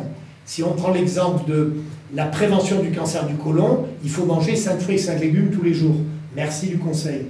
Heureusement qu'il n'y a pas la brigade anti-cancer du côlon qui nous attend à la sortie du restaurant et qui nous demande la carte d'alimentation. Pour nous mettre en prison, si on, serait dans un monde, comme dit Claudel, au fond de la Bible, un monde de fous, un monde de... La médicalisation outrance du monde totalise le monde. Voilà ce qu'on peut dire. Alors, évidemment, l'équilibre est difficile. Hein nécessité d'objectivation pour efficacité et respect de la personne humaine qui est la seule finalité de la médecine et de la chirurgie en particulier, hein, rendre quelqu'un malade, non malade, avec ma technique si ça peut l'aider. La chirurgie est éthique ou n'est pas. Hein, et quand elle ressemble à de la chirurgie, ça n'est plus de la chirurgie. alors je terminerai cette longue conclusion, le travail en équipe. Le chirurgien, même pour une indication soi-disant banale, je donnais l'exemple d'une l'indication d'une arthroplastie de hanche chez une dame grabataire qu'on a découvert en EHPAD trois semaines après une supposée chute avec fracture, qui souffrait plus ou moins, mais pas plus qu'avant, complètement trouble neurocognitif et qui est tout le temps alité. Est-ce que c'est vraiment utile d'aller lui mettre une prothèse? Le chirurgien, il a autant de poids que l'aide-soignant ou l'infirmier. Il n'y a pas que lui, lui, il a le poids de la technique. Mais le poids de l'indication, il est intéressant d'en parler tous ensemble. Et plus on discute en équipe, mieux c'est évidemment. Hein, c'est une personne humaine, c'est une relation entre deux personnes. Ni technophobe, ni scientifique. La chirurgie est technique et scientifique malgré cette dimension. Et il faut se rappeler la phrase de Kant agis de telle manière que tu traites l'humanité, cette chose qui est plus grande que les apparences physiques, euh, morales ou même sociales, hein, l'humanité de chacun, aussi bien dans ta personne que dans la personne de tout homme. Dans ta personne, tu n'es pas Dieu, et dans la personne de l'autre, c'est une chose un être, ce n'est pas une chose sacrée. Voilà, je vous remercie et je vous donne le port de Marseille. voilà, on peut couper le diaporama si vous voulez. Et eh bien sur cette euh, magnifique photo, merci beaucoup euh, Michel euh, pour votre intervention, bah, pour toutes les anecdotes, témoignages personnels aussi qui l'ont émaillé et qui je trouve lui donnent beaucoup de chair. Euh, et bien, sans plus attendre, on va donner désormais la parole à Leslie Lépron euh, pour une deuxième intervention avant de laisser euh, la place aux questions. Leslie, c'est à vous. Et pour les participants qui nous ont rejoints, n'hésitez pas, si vous en avez la possibilité, d'allumer votre vidéo, ce qui nous permettra de vous voir même en miniature. Bah, merci beaucoup euh, pour, euh, pour euh, cette, cette introduction et, merci à, Michel. Je pense que du coup les propos de, de Michel vont me permettre de pouvoir entrer pleinement dans le sujet parce que j'ai également travaillé sur la transgression des chirurgiens, mais du côté de la gestion, étant donné que j'ai réalisé une thèse en, en sciences de gestion. Et en fait, moi, ma, recherche partait du constat que euh, malgré euh, eh euh, l'incitation à, la performance tant en matière de, coût que de qualité des, soins, eh bien, justement la qualité et, la, comment dire, la, la sécurité des soins, le leur niveau était insuffisant dans les hôpitaux comparé à d'autres activités qu'on peut considérer comme étant complexes. Je pense ici à l'aviation civile ou bien à l'industrie nucléaire. Donc, euh, à titre d'exemple, on peut citer euh, un nombre d'événements indésirables graves euh, relativement élevés qui surviennent dans les pays industrialisés et qui ont été mis en lumière par plusieurs études, notamment aux États-Unis, mais également au Royaume-Uni ou en France dans les années, dans les années 2000. Donc, plusieurs, plusieurs études ont cherché à, expliquer euh, d'où provenaient euh, ces événements indésirables et quels étaient euh, les facteurs. Alors, il existe plusieurs, plusieurs recherches qui ont mis en avant eh l'activité de soins, et c'est ce que nous disait Michel, qui, est toujours, qui entraîne toujours eh bien, parfois des dérives et qui est toujours complexe. Ça peut également être lié à un défaut d'organisation de, de l'équipe, donc entre les professionnels médicaux et paramédicaux. Euh, et également un défaut de communication, là aussi entre les équipes. Et euh, enfin, euh, certaines études ont également mis en avant le, comportement de négligence des, des, professionnels par rapport à certaines règles. Et c'est donc ce point qui nous a particulièrement intéressés, parce que j'ai travaillé dans la direction des ressources humaines d'un hôpital privé où j'avais été interpellée en fait par ces comportements de non-respect des règles, euh, à la fois par euh, les, salariés de, la, clinique, mais également par euh, les chirurgiens qui, exercent, en, qui exerçaient, qui exercent toujours d'ailleurs, en, libéral dans, dans, l'établissement. donc entre négligence, non-respect des règles, violation, déviance, finalement je me suis intéressée au terme de transgression euh, qui me semblait être le, le, plus, le plus approprié si euh, on s'intéressait à ce type de population. Et euh, en effet, dans la, dans, la, dans la revue de la littérature, je me suis donc intéressée, eh bien, pourquoi est-ce qu'on on, transgresse dans, les, dans les organisations et surtout, eh bien, comment on doit réagir par rapport à cette transgression. Et il s'est avéré qu'un certain nombre d'auteurs avaient travaillé sur le thème de la transgression et qui nous proposaient plus ou moins deux grandes catégories de réponses pour agir sur la transgression. Soit la, transgression doit être euh, sanctionnée, parce qu'elle agit sur ce qu'on appelle les règles élémentaires, donc euh, qui ne prêtent pas euh, à interprétation, et parce qu'elle a pour but de nuire à l'organisation ou de nuire à un individu. Soit il convient de corriger la règle, euh, donc pas de, sanctionner directement, mais de corriger la règle parce qu'il se peut qu'elle ne soit pas tout à fait adaptée euh, à, l'activité. Et donc, dans ce cas, euh, les auteurs proposent de reconcevoir la règle avec les acteurs en mettant en place, par exemple, l'éducation des acteurs à la, sécurité ou en mettant en place des barrières de sécurité pour éviter ce qu'on appelle la migration des comportements. Euh, et, donc pour, euh, pour, pardon, pour limiter la, migration des comportements euh, des auteurs et donc entraîner la transmission. Et puis la, la, deuxième grande réponse qui était proposée par les auteurs était de, cette fois-ci, tolérer la transgression lorsqu'il s'agit d'une adaptation d'un comportement à l'activité, par exemple afin de mener à, bien son travail. Il s'agit là des, des, des, auteurs en, ergonomie de langue française, lorsqu'il existe un écart entre le travail euh, prescrit et le travail euh, réel. Euh, et donc il s'agit ici de permettre le bon fonctionnement de, l'organisation. Enfin, et c'est là tout le paradoxe, d'autres auteurs encouragent cette transgression lorsqu'elle permet d'améliorer la, performance de l'organisation, voire d'en améliorer la sécurité. Et là, on pense aux travaux de, Norbert Alter, où l'innovation, où la transgression se transforme en innovation et elle est donc valorisée. Euh, a priori, euh, dans, la revue de la littérature qui nous était euh, proposée, les acteurs se concentraient uniquement sur la règle, à savoir soit on sanctionne l'acteur, soit la, transgression est pertinente pour le fonctionnement de l'organisation et donc on la tolère. Ce qui est tout à fait compréhensible au regard de la structure bureaucratique de nombreuses organisations aujourd'hui. Donc cependant, il nous semblait que dans, ce, dans ces deux types de réponses, eh bien, le point de vue de l'acteur n'était jamais pris, pris en compte.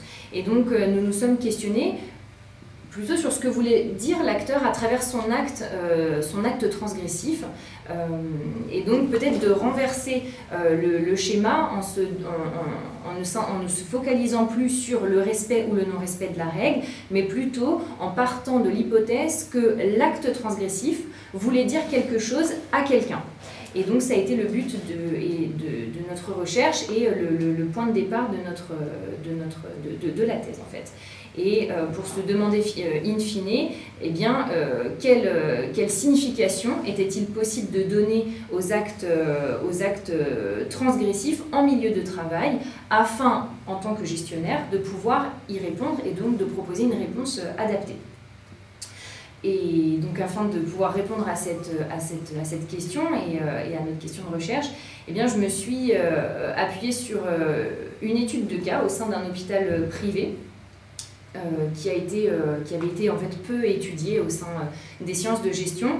Et j'ai choisi de, de, me focaliser plus particulièrement, vous l'aurez deviné, sur les chirurgiens qui exercent du coup par essence un métier qu'on a qualifié de transgressif. Donc Michel aujourd'hui en a parfaitement esquissé les contours et puis plus récemment Marie-Christine Pouchel également. Et donc pour ce faire, je me suis focalisée sur le, cœur euh, opérationnel des, hôpitaux. Bien sûr, il s'agit du, bloc opératoire et euh, auquel j'ai eu accès euh, durant ma thèse dans le cadre de, d'hôpitaux, de, différents hôpitaux privés. donc, donc cette étude a été menée sur, sur plusieurs années en réalisant une recherche qualitative. Donc en, en, plus de passer un certain nombre de temps avec euh, des chirurgiens au bloc opératoire et d'assister à des opérations, mais également de pouvoir avoir accès à d'autres services. Euh, euh, je tenais également un, journal de bord pour pouvoir relever l'ensemble des transgressions par rapport en effet à trois, types, trois grands types de règles que j'avais ciblées. Les règles de, fonctionnement, les règles d'hygiène au, sein de l'hôpital et puis les règles de traçabilité l'identito-vigilance, etc. Euh, j'ai également euh, euh, relevé un certain nombre de, fiches d'événements indésirables, là aussi pour relever si on pouvait recenser des actes de transgression dans ces, fiches d'événements indésirables pour pouvoir les analyser. donc après avoir réalisé une, étude, qualitative sur, sur l'ensemble de ces données, eh bien, L'idée, c'était de pouvoir, face à chaque euh, acte transgressif identifié, pouvoir euh, essayer de euh, eh identifier une signification. Et à l'issue de cette recherche, on a proposé quatre significations possibles aux actes transgressifs, et dont chacune possède bien sûr une logique particulière. Euh, alors pour nous, euh, l'acte de, transgression signifie dans un premier temps euh, que le chirurgien va entrer en dialogue avec sa conscience professionnelle, car la règle prescrite est contradictoire avec sa règle de métier, avec, avec son, principe supérieur, et elle doit donc être contournée. On a pu observer des phénomènes de contournement de, la checklist sécurité du patient au bloc opératoire, parce que, eh on ne pose pas la question au patient pour savoir comment il s'appelle, parce qu'in fine, on le connaît déjà, ou on l'a déjà vu, ou le patient revient.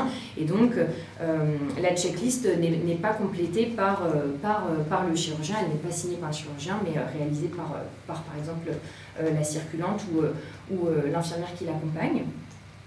Euh, une deuxième signification euh, que nous avons identifiée, et, dans ce cas-là, l'acte de transgression signifie pour euh, le chirurgien qu'il va cette fois-ci entrer en dialogue avec son instance de satisfaction personnelle.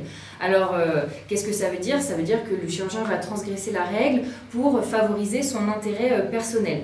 Par exemple, et on en parlait tout à l'heure, lorsqu'il conserve ses sabots en dehors du bloc opératoire, alors que normalement il y a un système d'hygiène à respecter, mais en effet, on va les conserver parce qu'on euh, a euh, la flemme de les enlever pour sortir euh, fumer, pour passer un coup de téléphone etc. Ou ça peut être aussi une modification du planning opératoire pour se permettre un temps personnel ou extra-professionnel qu'on a besoin, etc. sans en, comment dire, en connaître et s'intéresser aux impacts que cela peut avoir sur l'organisation et ses confrères. et ses collègues. le, troisième, le troisième point qu'on a, qu'on a relevé, et, et dans ce cas, la, troisième signification de la transgression, le chirurgien pourrait et, donc s'adresser cette fois-ci en transgression la règle à la direction de l'organisation car il n'est pas d'accord avec le système de règles mis en place. Et là, par exemple, ça peut être un, planning opératoire qui ne convient pas, et donc euh, le, chirurgien, par exemple, décide de réduire ses vacations opératoires ou d'aller opérer ailleurs sans en informer la direction, qui euh, du coup perd une, patientèle et donc euh, un revenu et une, activité pour l'établissement. Enfin, et la, troisième, la quatrième pardon, signification qu'on a identifiée,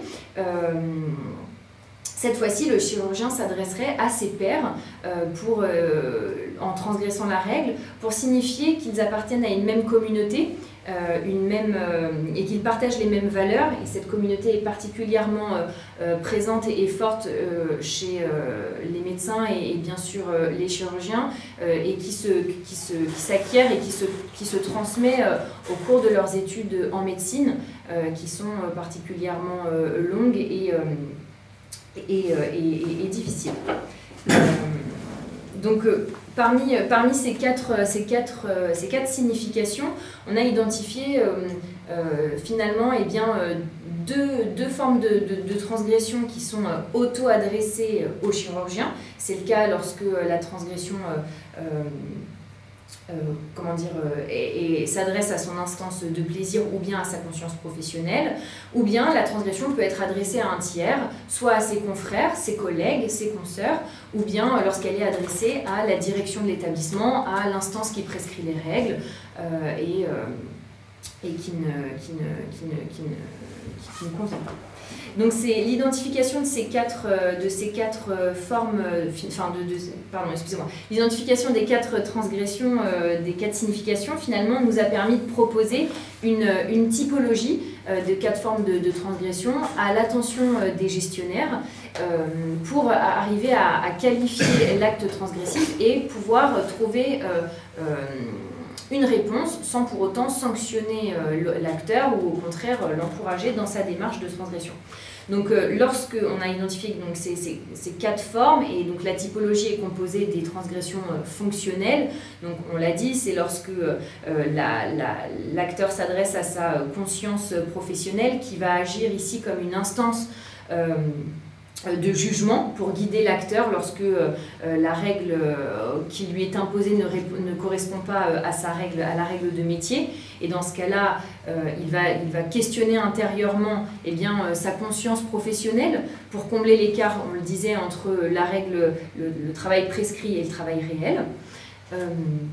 La deuxième forme de transgression, il s'agit de la transgression euh, culturelle, et euh, là, c'est ce qu'on disait tout à l'heure, qui est adressée euh, aux pères qui partagent une même, une même communauté. Et en réponse, les pères et les, les, confrères vont lui témoigner de la reconnaissance et l'intégrer. Donc il s'agit ici de, de, partager certaines valeurs de, virilité, d'héroïsme, on, le disait, on le disait tout à l'heure, de, démonstration de, force ou bien de, comprendre des, tout simplement des, blagues de carabin euh, euh, qui ne sont pas forcément euh, compréhensibles pour le commun des mortels.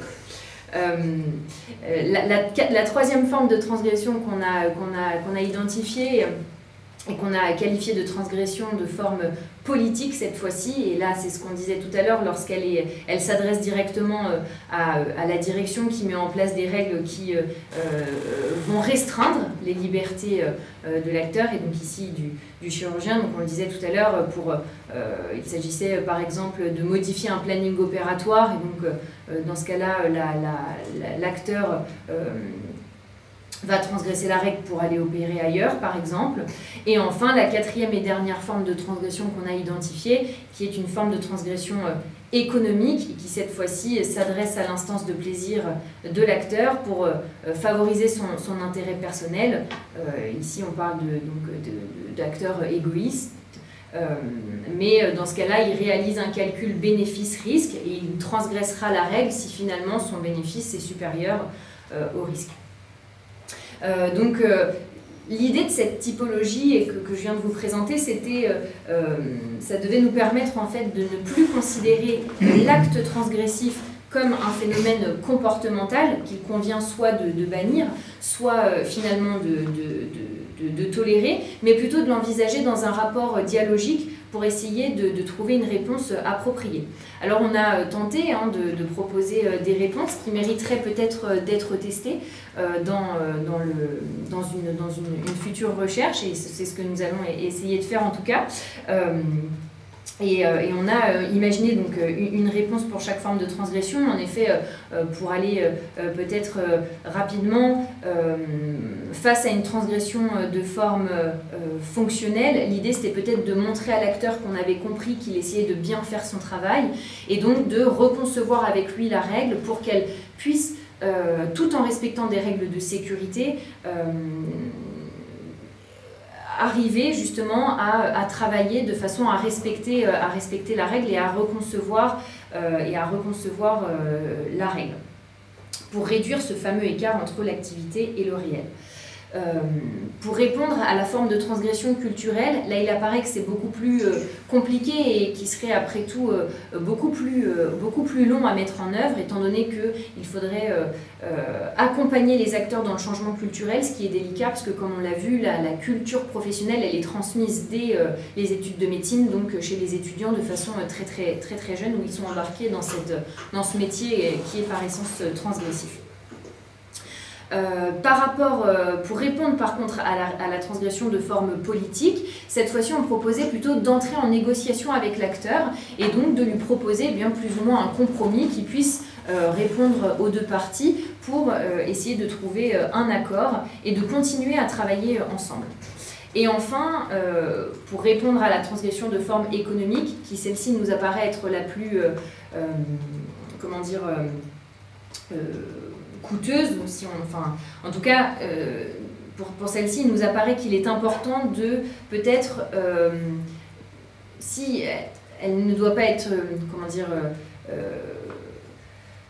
sanctionnée tout de suite, en tout cas, il, est important dans cette, pour répondre à cette forme de transgression de montrer à l'acteur qu'on va réaliser des contrôles de façon un peu plus régulière pour éviter qu'il glisse vers la transgression et surtout pour le ramener vers le respect de la règle et pour éviter qu'il y ait un sentiment d'impunité de l'ensemble des autres acteurs qui, eux, vont, euh, respecter, euh, vont, vont respecter cette règle. Donc, si, je peux, si je peux terminer, pour, pour, pour peut-être conclure, l'idée vraiment de, de, mon propos, c'était de pouvoir eh bien, euh, en complétant les, propos de, Michel, pouvoir sortir de, de cette, euh, de cette euh, réaction binaire par rapport à la transgression, soit la sanction, soit on la tolère, pour pouvoir proposer et essayer de comprendre les acteurs à travers leur acte de transgression et pouvoir les considérer comme, comme des actes de parole pour qu'on puisse y répondre de façon tout à fait adaptée et proposer ces, ces réponses aux, directeurs d'hôpitaux et, aux différents gestionnaires qui euh, euh, eh bien, côtoient les, chirurgiens euh, tout au long de leur, de leur carrière. Je vous remercie. Merci, eh merci beaucoup Leslie pour cette présentation qui, je trouve, clarifie bien, c'est le, le propre d'une typologie, hein, mais cette, la pluralité pratique et qui fait aussi, je pense, beaucoup écho à, à des choses qu'on a pu voir ici ou ailleurs. Euh, et bien maintenant, il nous reste euh, trois petits quarts d'heure, euh, et donc l'idée est d'ouvrir les échanges avec les participants. Donc n'hésitez pas, si vous souhaitez, intervenir, faire un retour d'expérience. je, peux intervenir si à moins qu'il y ait des gens. Allez-y, allez-y. Dans l'esprit, je voudrais d'abord merci pour cette très très intéressante analyse de votre thèse. Hein et vraiment c'est très bien. En tant qu'ancien chirurgien et avec le recul que me permet ma situation, hein, pas à la hauteur, je vous dirais que souvent, dans, le, dans les médecins et les chirurgiens, pour faire des formations sur le dommage lié aux soins, il y a une incompréhension entre la prévention et la précaution. Mm-hmm. La prévention, ça ne se discute pas. Et ça, je pense qu'ils en sont persuadés, mais il faut encore le, mettre les points sur les i. C'est-à-dire, je ne mets pas de liquide dans ma voiture, elle ne freinera pas. Donc je mets du liquide, elle freinera. Ça, c'est évident que la prévention ne se discute pas. Par contre, souvent, ils ont l'impression qu'on mélange la prévention avec la précaution. Et la précaution, il y a un article du de Conseil constitutionnel qui disait déjà que l'excès de précaution en médecine avoir un effet négatif. C'est-à-dire qu'il faut rappeler donc, aux malades et aux instances que, ce que j'ai dit, tout geste médical, mais chirurgical en particulier, est toujours risqué de manière incompressible. C'est-à-dire on prévient les risques certains et on essaie de se protéger des risques hypothétiques et incertains. Mhm. Mais un excès de principe de précaution, je crois peut-être, hein, c'est à réfléchir, dans certaines règles, ça peut irriter le médecin parce qu'il dit mais il tape contre un mur, c'est impossible de faire une checklist puisqu'il y aura toujours un risque, le risque zéro. Mais quand ils disent le risque zéro n'existe pas, ils mélangent tout. Ils disent du coup la checklist ça sert à rien. Je ne suis pas du tout d'accord et vous avez bien raison. La prévention c'est indispensable. Et le deuxième petit point que je voudrais euh, discuter, et vous l'avez dit, je ne le savais pas, mais ça me paraît évidemment un médecin qui vous dit j'ai pas besoin de demander le nom du malade parce que je le connais.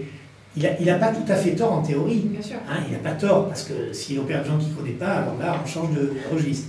Mais vous pourriez dire, vous les instances, au lieu de dire il faut demander le nom, et vous avez raison, il ne faut pas se tromper de malade, de dire sous-entendu, je sais que vous connaissez vos malades et que vous les opérez que après leur avoir dit bonjour, et non pas que vous rentrez dans une salle où ils sont déjà endormis. Hein, c'est une manière de leur dire poliment, vous n'avez pas à rentrer dans une salle où ils dorment déjà, ce qui m'est arrivé, je vais vous raconter. Donc, trouver le truc en disant demander le nom, ça les infantilise. Mais dire, euh, euh, accepter que l'infirmière ait dit le chirurgien a parlé à son malade, par exemple. Donc là, ça l'engage. Si vous n'avez pas parlé, ah, là, vous êtes responsable. Mais du coup, vous n'avez pas demandé le nom. C'est un côté un peu puéril qui, qui irrite. Non, le, coup d'opérer un malade endormi, euh, ça, ça, a failli m'arriver, mais il ne dormait pas encore, heureusement pour vous dire que l'état du malade, il ne sait pas où il habite, il était au bloc, c'était une arthroscopie, il était donc pas encore endormi heureusement, mais tout installé, la jambe gauche badigeonnée. Pas bon côté. Et je me vois en train de lui dire donc c'est bien le genou. Non, non, docteur, c'est à droite. C'est-à-dire qu'il s'est laissé badigeonner le genou gauche en sachant que c'était le genou droit. Il n'était pas encore assez endormi pour. Donc heureusement, sinon on se trompait à tous les coups. Mm. Et ce qui, ce qui m'a étonné dans cette histoire, c'est que il n'a jamais été étonné quand lui badit. Vous savez, le malade, il dit peut-être il passe par la gauche, il passe par la morte. Enfin, ils, sont ailleurs. Donc, ça, oui, voilà. Hein. Donc, vous avez raison, mais peut-être il faut de la souplesse dans les règles, je dirais, sans, sans bagarre bureaucratique qui sont parfois rigides et, bêtes. C'est ça. Bah, l'idée, c'était vraiment ça, c'était de proposer de... Voilà ce que vous euh, dites très bien. Voilà, et, euh, et c'est important aussi en fonction des spécialités, puisqu'on voit, on voit bien que la checklist, elle n'est pas adaptée à toutes les spécialités. Elle est un peu brutale, elle est un peu théorique, mais la prévention ne se discute pas, et ça, il faut le remettre avec un point sur les i. Tout à fait. Et voilà, moi je vais en profiter avant qu'il y ait des questions. Dans quelle mesure est-ce que les, toutes les transgressions que, vous observiez, elles étaient conscientisées comme telles par les chirurgiens euh, dans quelle mesure est-ce qu'il les pensait euh, comme, euh, comme transgression et quid des transgressions similaires effectuées par l'anesthésiste ou l'infirmière au bloc, comment elles étaient de vos observations perçues ou appréhendées par les opérateurs? Mm. bah, En effet, c'est sûr qu'il a fallu faire attention parce qu'on différencie bien la, transgression de, l'erreur euh, qui est totalement différent, parce que l'erreur c'est quand on ne connaît pas la règle, alors que le principe de la transgression c'est on transgresse quelque chose, euh, on, sait jusqu'au-delà, on va au-delà de la règle qu'on connaît. Et donc on avait pris, enfin j'avais choisi de prendre des règles de, qui étaient euh, connues de tous, à la fois des, médecins, des chirurgiens, mais également des professionnels qui les accompagnaient, donc les, infirmiers et les aides-soignants, pour qu'on sache si à tel moment on était dans la transgression ou non. Et donc en effet, la checklist sécurité du patient bloc opératoire était euh, très facile à observer parce qu'elle euh, avait été mise en place depuis un certain nombre d'années et elle était obligatoire de toute façon depuis les recommandations HAS. Euh, et, euh, donc avant chaque opération, je, demandais à l'infirmière ce qu'elle faisait et lorsque c'est elle qui, qui, remplissait la checklist, je, lui demandais s'il y avait d'autres intervenants qui devaient la signer. Je me mettais dans une position où je, ne connaissais pas la règle et elle me disait bah non, le chirurgien n'a pas besoin de signer parce que c'est moi qui vérifie. Donc du coup là on était, enfin, ce moment-là était vraiment euh, noté comme étant transgression et analysé comme tel parce que euh, l'ensemble de la, règle était transgressé par tout le monde. De la même façon, je, de toutes les opérations auxquelles j'ai assisté, je n'ai jamais assisté au fameux time-out. Mhm. C'est le fameux moment où tout le monde s'arrête avant l'intervention durant la checklist et où le chirurgien euh, nomme euh, de façon orale et claire le nom de l'intervention et qui va intervenir. Et je ne l'ai jamais, euh, jamais vu, en fait. Et, voilà, c'était très. et ensuite, lors des entretiens avec les chirurgiens, je leur ai jamais dit, et donc je travaillais de façon un peu dissimulée, que, que j'observais leur, leur, transgression parce que c'était c'était pas le but, mais en tout cas je leur demandais de revenir sur telle ou telle situation, comment est-ce qu'ils avaient vécu la chose? Et justement euh, souvent, euh, bah, là aussi pour revenir par rapport à la checklist, pourquoi est-ce que là elle n'avait pas été mis en œuvre? Et donc en effet on était dans, ce, rapport là où ben, la règle ici elle n'est pas adaptée, où elle ne sert à rien. Il y a, oui, je comprends tout à fait et c'est très compliqué. Parce que fort de ce que j'ai dit et qui est la réalité, hein, c'est un métier qui paraît euh, euh, grande gueule et tout, mais c'est un métier à grosse responsabilité morale. Et cette angoisse chirurgicale, elle apparaît à travers ce euh, ne me cassez pas les pieds. Mm. Je fais un métier assez difficile, même s'ils ne le disent pas. Je pense à mes collègues après m'être arrêté, je les voyais de temps en temps, et notamment quand ils faisaient quelques mouvements de grève ou je sais pas quoi pour gagner un euro de plus. Je leur disais, je le sais, je leur disais, de vous à moi, c'est pas un euro de plus ça là, vous n'êtes pas à la rue, c'est pas ça le problème. Mais évidemment que non. Donc, c'est, vous voyez, on prend, on prend un truc urticarian, mm. on se raconte une histoire, euh, mais en fait, ce qui, ce qui gêne le chirurgien, je crois, hein, à vérifier, c'est que, fort de ce métier sacré, de, de cette lourdeur euh, qui est. il faut vraiment lire René Girard, qui est, vous savez, on est sacré maudit, hein, vous savez que vous êtes déifié, puis si ça rate pas, vous êtes mis au, au pilori. Donc, cette difficulté, d'objectiver un être humain et, de faire un métier, on, a, on, je pense qu'ils aimeraient être beaucoup plus pris en considération. Et quand vous dites, par analogie avec l'aéronautique, le pilote avant de décoller, il fait la checklist orale devant tout le monde. Ouais, mais enfin, le pilote, il a une responsabilité de ses passagers, mais il les objective pas. C'est toujours des êtres humains. Tandis que le chirurgien, il a cette particularité de s'inventer un moyen d'arriver à faire des choses impossibles à tout le monde. Et vous parliez aussi de la, des blagues de Carabin. Et on ne va pas lancer la discussion sur le sexisme de ces blagues qui étaient tout à fait excessives. Mais moi, je me pose la question, lorsque le malade sera de plus en plus en locaux régional ou présent, est-ce que ça ne va pas inhiber le chirurgien? Et je vous donne, pour euh, illustrer cette réflexion, on avait fait un petit colloque à, à l'ambassade d'Allemagne. Évidemment, ils sont concernés par l'objectivation et les horreurs. Et donc, il y avait un débat sur les, les horreurs. Et quelqu'un disait, dans les témoignages des victimes qui, étaient, qui avaient survécu, il y a une victime, et, j'attire l'attention là-dessus, qui dit que euh, après l'avoir torturé, mais laissé à demi-morte dans un coin de la salle, ils ont commencé à prendre le café en rigolant. Mm. Et donc ils ont dit, ils sont vraiment horribles. Et alors là, j'ai pris la parole, et non, ça prouve bien que c'était des êtres humains. Et ce, cette légèreté devant une horreur, ça prouve bien que ce sont des êtres humains parce qu'on ne peut pas, devant une horreur, considérer que c'est encore un être humain. Donc quand ils ont pris le café en se racontant des blagues, c'est pour dire c'est un tas de viande, c'est pas grave, on a martyrisé quelqu'un, mais c'est pas quelqu'un, c'est un tas de viande. Ouf, on peut déconner. Tandis que si vous vous dites, mais attends, qu'est-ce que j'ai fait? Mais ce serait tous flingués. Ça prouve bien que c'était des êtres humains. Donc l'objectivation prouve bien la grandeur morale du chirurgien, mais elle est très dangereuse parce qu'elle est insupportable. Il y a une schizophrénie dans ce métier. Et, de temps en temps, et je ne prends pas partir à l'envers, hein, la bureaucratie au sens négatif, mm. elle est tellement rigide et théorique qu'elle est exaspérante. Et il y a des réactions urticariantes illégitimes, mais qui proviennent de ça. Donc il faut peut-être arrondir les manières de, Hein, je crois que le, ce que vous dites, discuter avant une opération pour voir ce que c'est impossible, ça ne marchera jamais. Ne le faites pas, c'est pas possible. C'est pas possible. Ah, puis a priori, il n'y a pas le temps dans le planning opératoire pour. C'est une vue de l'esprit là, je crois. Hein. Je ne défends pas mes, mes collègues mégalos. Hein. Mais parce que là, on est allé au plus loin qu'on voilà. aller pour sécuriser toute l'opération. Oui, mais voilà, il ne faut pas pousser le bouchon trop trop loin. Ça. Sinon, ça va, ça va coincer. Quoi. Exactement. Mais c'est pour ça qu'il faut discuter. Et voilà, on va voir si le public a des est-ce qu'il y a, euh, je ne veux pas que sinon on puisse continuer la soirée comme ça, hein, mais... Ah, on peut passer trois jours, hein. on se régale. Est-ce qu'il y a des euh, personnes qui souhaitent euh, réagir, poser des questions, intervenir? Euh, N'hésitez pas, on est en relatif petit comité. donc n'hésitez pas à ouvrir directement votre micro si tel est le cas. S'ils n'osent pas, ils mettent dans le chat, là, hein, ils mettent le commentaire. Ouais, et sinon il y a effectivement la barre de discussion sur Zoom. Alors, en attendant, une, bah, en attendant une éventuelle intervention, je me demandais, Michel, euh, comment est-ce que votre travail avait été perçu ou est perçu par vos euh, confrères ah, ou anciens collègues Alors, Nicolas, c'est une excellente question. je vous remercie de l'avoir posée. Alors, au, tout début, il faut voir, hein, je vous situe le contexte hein, avec immodestie, mais j'étais un peu connu à Marseille, donc tout le monde a été ému et tout.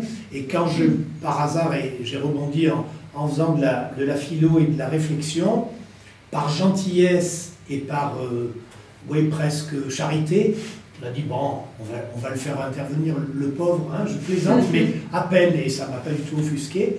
Et, et puis, et ce qui m'a plu, c'est que ce que je disais, en fait, j'ai rien inventé, hein, ce que je vous ai dit, il n'y a, a, aucune opinion personnelle, c'est une photographie en essayant de l'interpréter, quelle est la signification de ce qui se passe. Hein. Eh bien, en discutant avec mes collègues et en faisant de nombreux colloques ou des conférences, notamment sur le dommage lié aux soins qui les intéresse toujours, mm.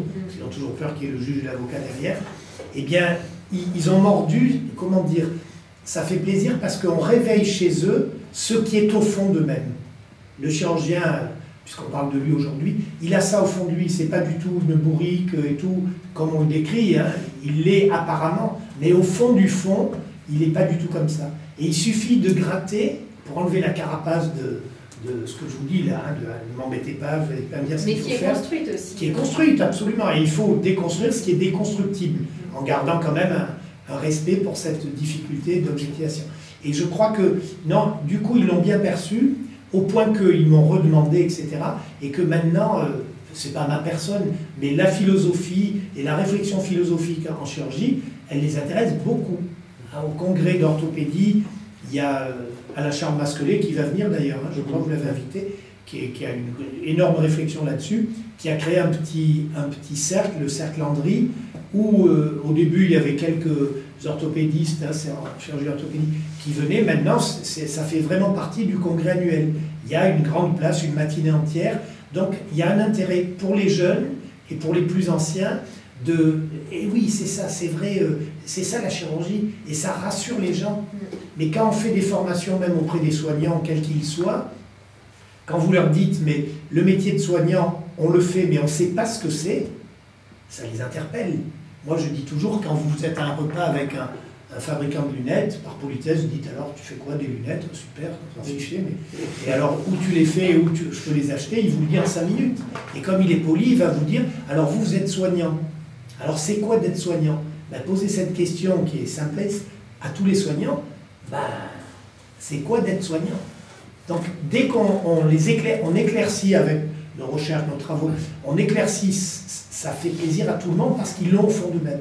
En fait, on éclaire, comme disait Socrate, hein, c'est la maïotique, on fait émerger chez celui. Et je crois que chez les chirurgiens, il y a, une dimension éthique nécessaire, automatique, mais qui est camouflée. Hein, il suffit de la faire éclore, je crois. Un micro qui s'agite, alors n'hésitez pas. Alors attendez, on va... On va monter le son. On vous entend, mais on va monter le son. Voilà. Alors, vous m'entendez? Très bien, tout à fait. On peut poser la question d'une euh, pratique qui ne serait pas validée, donc transgressive, non autorisée, euh, et qui serait répétée à plusieurs reprises par un chirurgien, un acte non autorisé dans le cadre d'une opération autorisée, répété à plusieurs reprises et qui, à un moment donné, euh, serait interrompu par l'hôpital et donc déclaré comme euh, transgressif. Donc, vous avez beaucoup traité des, des transgressions usuelles ou acceptées, et ma question est que quelque chose qui aurait été accepté, voire soutenu par tout un hôpital, c'est euh, plusieurs dizaines d'opérations seraient interrompues. Donc, c'est, comment dire, déclaré transgressive a posteriori. Ma question est ça, Madame Lepron, ou c'est peut-être la. Euh, peut-être une fois la transgression, non pas euh, à partir de celui qui la réalise, euh, mais à partir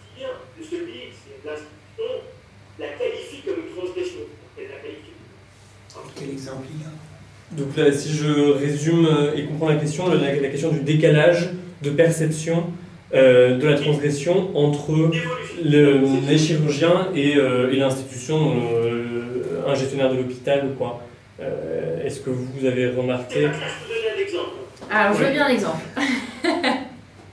Bon, alors, euh, c'est pas pour en partie. Actuellement, il y a un chirurgien euh, qui s'appelle le docteur Leroy qui réalisait de la cimentoplastie dentale et vert- et vertébrale. Donc, la cimentoplastie vertébrale est autorisée en France, tout à fait. La cimentoplastie fiscale n'est pas validée. Euh, et donc, lui, il raconte que, et donc, il a mené plus d'une centaine d'opérations. Euh, pendant deux ans. C'est un des- de 2015 à 2017, c'est lui qui le raconte. Il a arrêté en 2017 mais il a été, euh, il a été suspendu en 2021. Donc c'est ça, c'est le cas où l'acte n'était pas, vali- n'était pas euh, autorisé pendant, pendant- pas autorisé, que pour autant il a réalisé l'acte euh, et que c'était connu. Mm. Il n'était pas le seul en France, mais à un moment l'institution euh, dit stop et dit ah ben non, on, on considère ça finalement comme une transgression. Et les 100 opérations qui ont été faites c'est- ont été transgressives.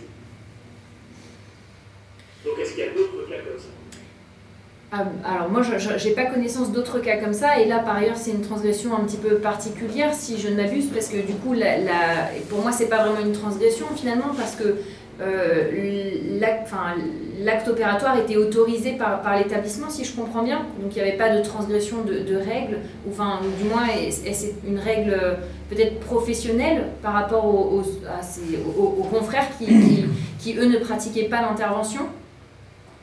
Eh Non, le- l'autorité de l'intervention, enfin, le geste, puisque la cimentoplastie ver- vertébrale est autorisée, donc il a commencé comme ça, donc, et, et je raconte que quand vous voyez que le disque était, était vide et ne pouvait pas supporter la charge, donc il remplissait le disque, sinon c'est la cimentoplastie fiscale, qui n'est pas validée en France. Parce qu'il a été d'ailleurs suspendu, c'est parce que l'hôpital a saisi l'ARS.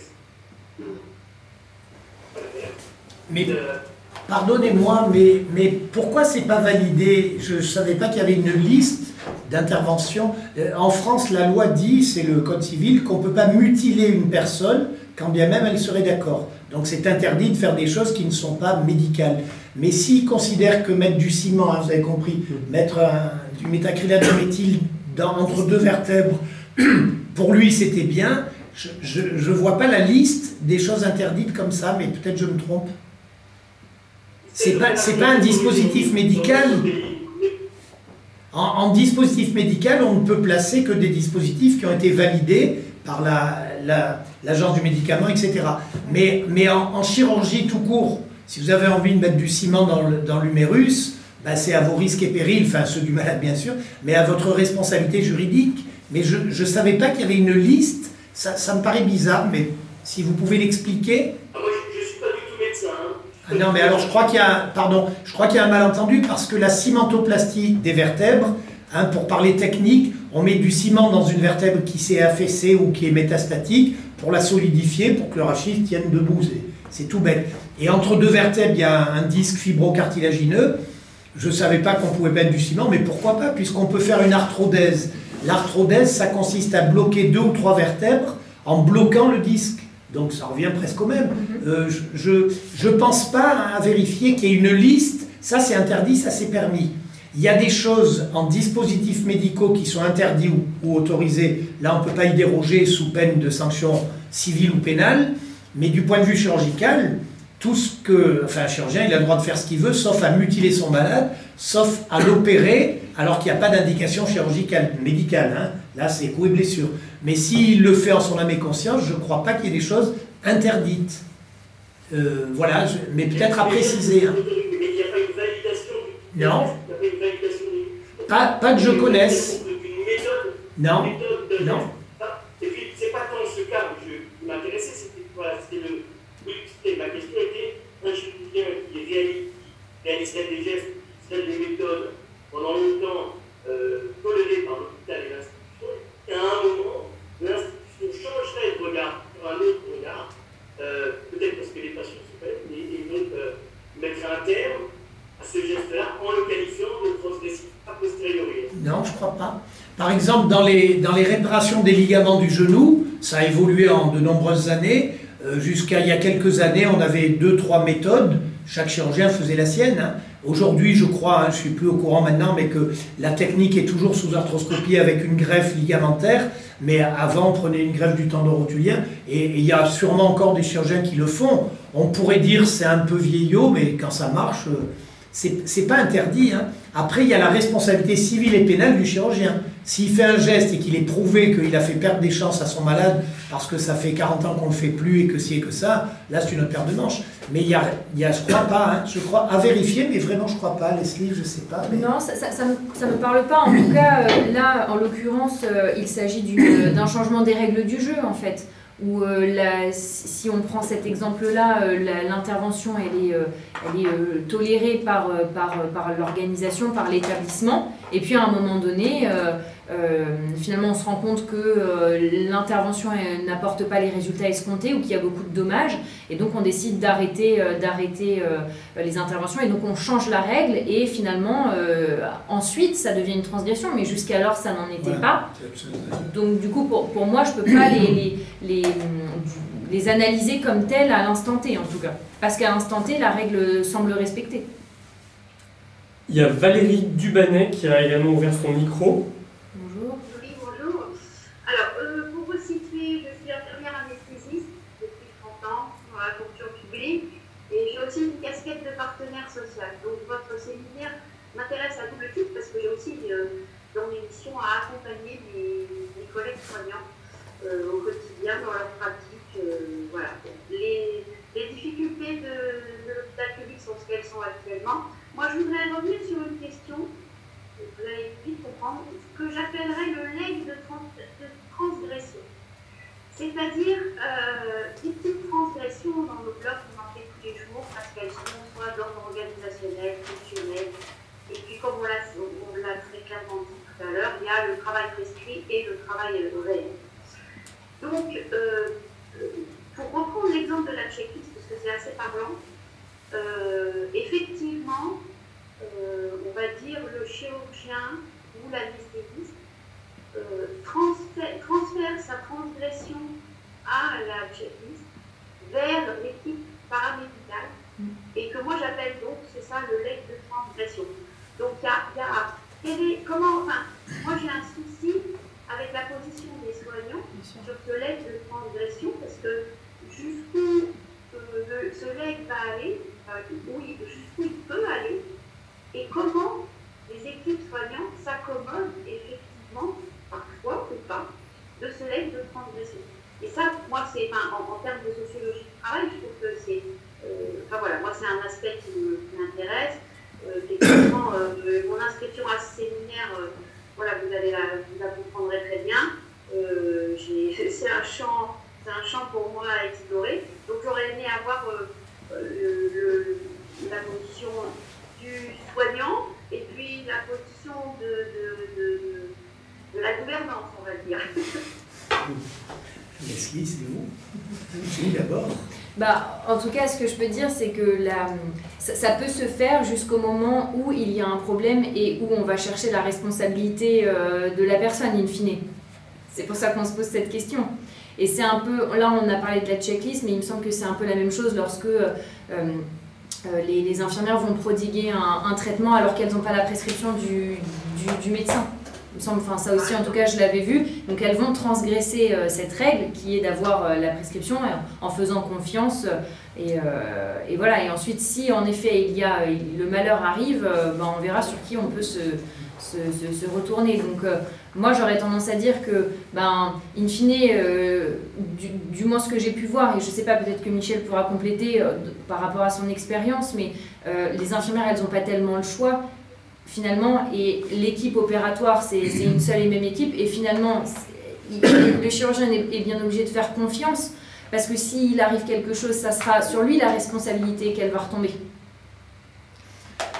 Tout à fait. Moi, je crois que c'est un vrai problème. hein. Vous avez raison, ce que vous appelez le leg de, transgression. On va dire c'est la délégation de tâches à responsabilité euh, différente. hein. Mais c'est très, sournois, vous avez bien raison. Moi, je crois que euh, y a la réalité et il y a la théorie. La théorie, et elle est importante, c'est la loi, le cadre réglementaire, Et la bureaucratie, au bon sens du terme, il en faut, il n'y a rien à dire. Mais le, le, où est le curseur? C'est-à-dire on est quand même dans un monde humain. On n'est pas que dans des relations contractuelles les uns avec les autres. On ne dit pas en tant que chirurgien ou que médecin à une infirmière, tiens, je t'ai dit ça, signe-le là, on tamponne, sinon c'est un monde de fous. On est dans un vrai monde. Et dans ce vrai monde, comme disait Paul Ricoeur, l'éthique médicale, et euh, tous ces mots sont importants, ne consiste pas euh, forcément, forcément à respecter les, textes et les règles parce que la valeur et le sens dépassent la norme. Mais attention, le forcément est phénoménal et très important. C'est-à-dire, oui, on, respecte les cadres réglementaires et légaux, mais sans aller trop loin dans, dans le, comment vous dire, dans le, dans le respect euh, rigide de la règle. Je prends un exemple tout à fait autre. Le secret professionnel, tout le monde le connaît et il faut le respecter à 200%. On ne doit pas répondre au téléphone. Maintenant, vous, êtes infirmier dans un service, euh, vous connaissez très bien Madame Luchemol, son mari est un peu plus longtemps en salle de réveil, elle vous appelle parce qu'elle a dû rentrer chez elle et elle vous rappelle, bon alors est-ce qu'il est, est, est revenu? Vous n'allez pas lui dire, écoutez, euh, bonjour, je peux rien vous dire au téléphone, au revoir. On est dans un monde humain, alors qu'en réalité, vous pourriez dire, oui, bonjour, j'ai... Vous voyez. Donc la, la règle, il faut l'assouplir, mais pour autant, il y a une règle et il ne faut pas trop l'assouplir. Au début, et je donne un exemple qui va vous faire frémir, euh, surtout Leslie, quand j'étais jeune, il y a fort longtemps, j'étais jeune chef de clinique, je remplace dans un établissement où ils n'avaient pas une tradition orthopédique, et il y avait un col du fémur à opérer, ils n'avaient pas de matériel, donc je vais à l'hôpital où je travaillais en, justement en bonne, en bonne convivialité, et dans ma voiture de jeune chef de clinique, euh, hyper propre, toute neuve, vous imaginez, on met les boîtes chirurgicales dans le coffre, et j'arrive à la clinique, on ouvre le même coffre, on prend les boîtes, et dans la foulée, j'opère en étant tout à fait innocent. Aujourd'hui, c'est strictement interdit, et tant mieux. Hein, un matériel dans un établissement doit être stérilisé 24 heures avant. Et tant mieux. Vous voyez que quand on a trop de laxisme, on fait n'importe quoi, et quand on a trop de rigidité, ça devient insupportable. Alors où est le curseur? J'en sais rien, mais pour la, ce qui est de la... Non, il y est quand même. La prescription, par exemple, d'un antalgique au téléphone, ça ne me choque pas. Après, il y a où est, le. Voilà, mais c'est peut-être vous qui allez nous répondre, madame. où est le curseur? Mais on ne peut pas être trop rigide, quoi. Le, le, curseur, je ne sais pas assez. On essaye effectivement de s'adapter au quotidien, hein, et, euh, en fonction de nos équipes, en fonction de nos patients, en fonction aussi, euh, euh, aussi de, notre connaissance du terrain. Hein, voilà, on sait que c'est avec des équipes stables, le curseur, il est beaucoup plus. Enfin, la géométrie peut être beaucoup variable, avec des équipes euh, moins stables, bah, on a plus vite, euh, oui, on, se réfugie plus, plus vite derrière la réglementation, parce eh qu'on a besoin de se rassurer, de se protéger. Donc euh, voilà, après, moi je commence à faire partie de la vieille garde d'anesthésie, donc voilà, j'ai un, recul sur, un recul sur, sur, mon métier, il se trouve que maintenant je suis, ce qu'on appelle politiquement correct partenaire social. Donc euh, voilà, euh, j'ai cette double casquette-là. Et, euh, et, c'est. En fait, je pense que tout est dans, dans cette espèce de, de, de, vide-là qui est entre travail prescrit et travail réel. Mhm. et, nos organisations de soins, je pense, ne s'inquiètent de moins en moins de ce, de, ce vide, justement, entre travail prescrit et travail réel je, je, trouve que nos organisations en point se préoccupent peu de ça. Et, et, que, et que du coup, on perd peut-être euh, cette élasticité euh, dont on aurait parfois besoin. Voilà, après, c'est mon analyse. Il n'engage que moi. ou peut-être, pour, euh, pour rebondir sur un milieu que je connais un peu plus que le bloc opératoire, qui est celui de la gériatrie, peut-être que euh, en, gériatrie, il y a euh, en ce moment multiplication des protocoles de coopération, où finalement, sous délégation, enfin sous, accord avec un médecin, une infirmière, un infirmier, va pouvoir réaliser une certaine partie de diagnostic, par exemple, qui avant était chasse gardée du du médecin, euh, par exemple le dépistage de la fragilité. Et j'ai l'impression quand même qu'avec la multiplication de, ces possibilités-là, euh, le régulateur a bien conscience qu'il y a un glissement. En fait, le régulateur cherche un petit peu à encadrer ces, pratiques qui existaient, mais finalement de, euh. Il, les pense un peu à, posteriori. Il a laissé des choses euh, s'installer, et puis euh, j'ai l'impression qu'il s'est dit ici ça va trop loin, on va pas laisser faire. À l'inverse, ici ça va dans le bon sens, on va peut-être laisser faire. Alors peut-être que je suis euh, un peu trop utopiste vis-à-vis du régulateur, mais je, pense en ce moment que ça va un petit peu dans cette, dans cette logique-là, d'essayer de voir finalement ce qui se fait sur le terrain, comment ça fonctionne sur le terrain, et ce qui pourrait être encadré. Alors euh, évidemment, à partir du moment où ça devient encadré, ça devient plus contraignant et donc pour euh, les personnes qui faisaient ça hors protocole de coopération, bah, ça les embête puisque du coup euh, ça, les force à entrer quelque part dans un cadre.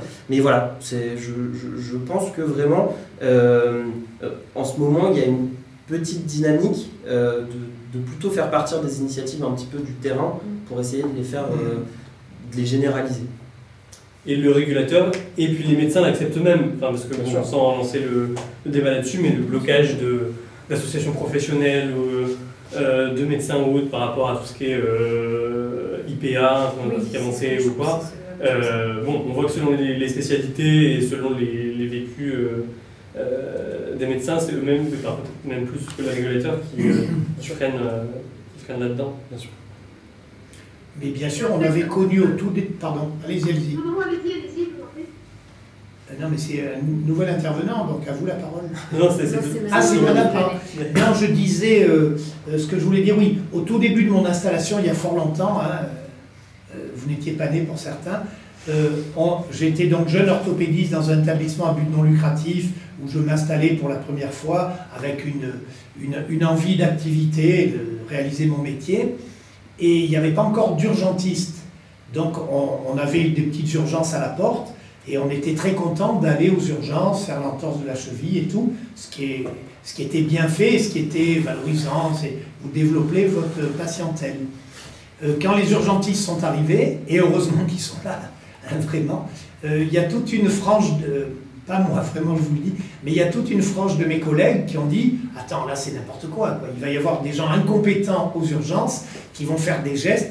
Bon, aujourd'hui, je dis Mais une entorse de la cheville, un urgentiste qui fait bien son boulot, il la traite aussi bien qu'un orthopédiste distingué. Il n'est il est pas mauvais, mais on a une, on a une impression de, de manger notre précaré qui est très spécifique à la médecine.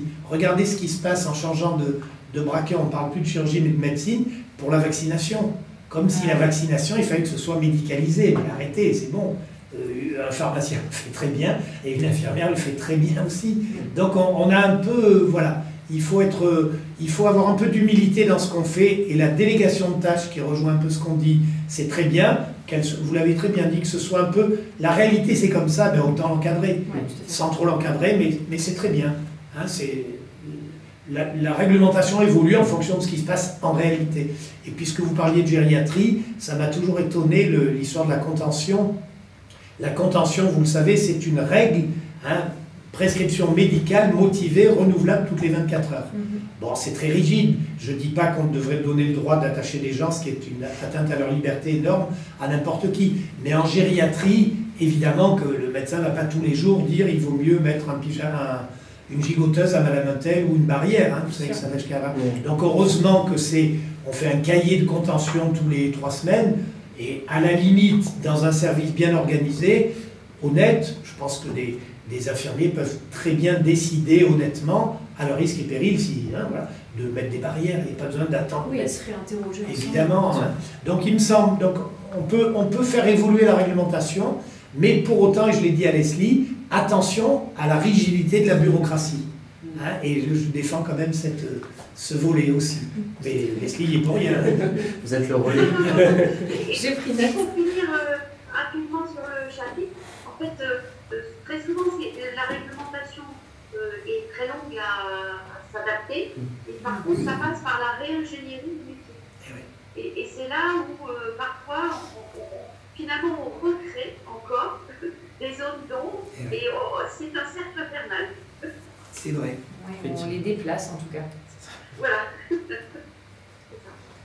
Est-ce qu'il y a une dernière question, euh, remarque, euh, retour d'expérience avant qu'on se quitte euh, pour cette dernière séance 2021 du séminaire?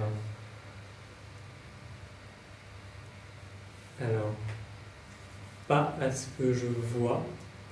Euh, il y a un message de quelqu'un qui a quitté, je crois, et qui remerciait. euh, D'accord. Qui remercie pour Est-ce que vous pensez que le, patient un peu plus éclairé aujourd'hui euh, et un peu plus présent peut faire boucler la barrière de risque, parler de risque au début, c'est-à-dire euh, entre l'intervention et le bien fait, et si- qu'est-ce que le, patient peut, peut lui donner un peu son avis en disant, bah, évidemment, je veux bien prendre le risque, vous dis, alors pas du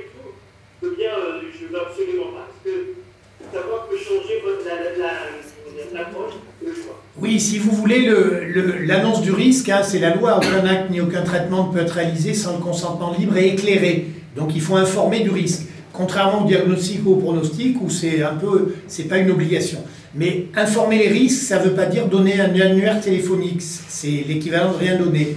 Donc comment résoudre ce problème qui est à la fois juridique et, en, faisant beaucoup de formations sur le dommage lié aux soins, je vous dirais deux choses. Les soignants ont toujours peur à, à l'excès qu'il y ait un juge et un avocat derrière chaque malade, alors que, a priori, le juge, vis-à-vis des soignants, il sait très bien que leur, leur béaba, c'est d'être bienveillant. Donc, a priori, avec le voleur de pommes, a priori, surtout s'il est un peu basané, lui, il prendra cher. Donc, a priori, il y a plutôt une, un- un- une empathie pour le soignant. C'est la première chose. Et deuxièmement, pour résoudre ce problème d'informer le malade du risque sans trop l'inquiéter, alors il n'y a pas de règle, on est en éthique, mais je crois que le, le, le meilleur moyen, et pas de la, c'est pas du romantisme, c'est la confiance. Si vous établissez une relation de confiance, il n'y a pas de problème. Si vous établissez une relation contractuelle, il n'y aura que des problèmes. Alors facile à dire, difficile à faire dans la vie. hein. Euh, comment établir une relation de confiance? Eh bien être le moins technicien possible, enfin le moins être technicien, mais ne pas agir comme un technicien. Et euh, facile à dire, mais voilà, on est dans l'éthique, il n'y a pas de règle, hein, c'est au cas par cas. Merci. Et ben, Ouais. je te laisse. Très bien. Bah écoutez, euh, encore une fois, Leslie, merci beaucoup pour, euh, pour cette intervention. Euh, Michel, pareillement. Euh, merci à, tous d'avoir euh, d'avoir répondu présent encore ce soir pour cette séance du séminaire.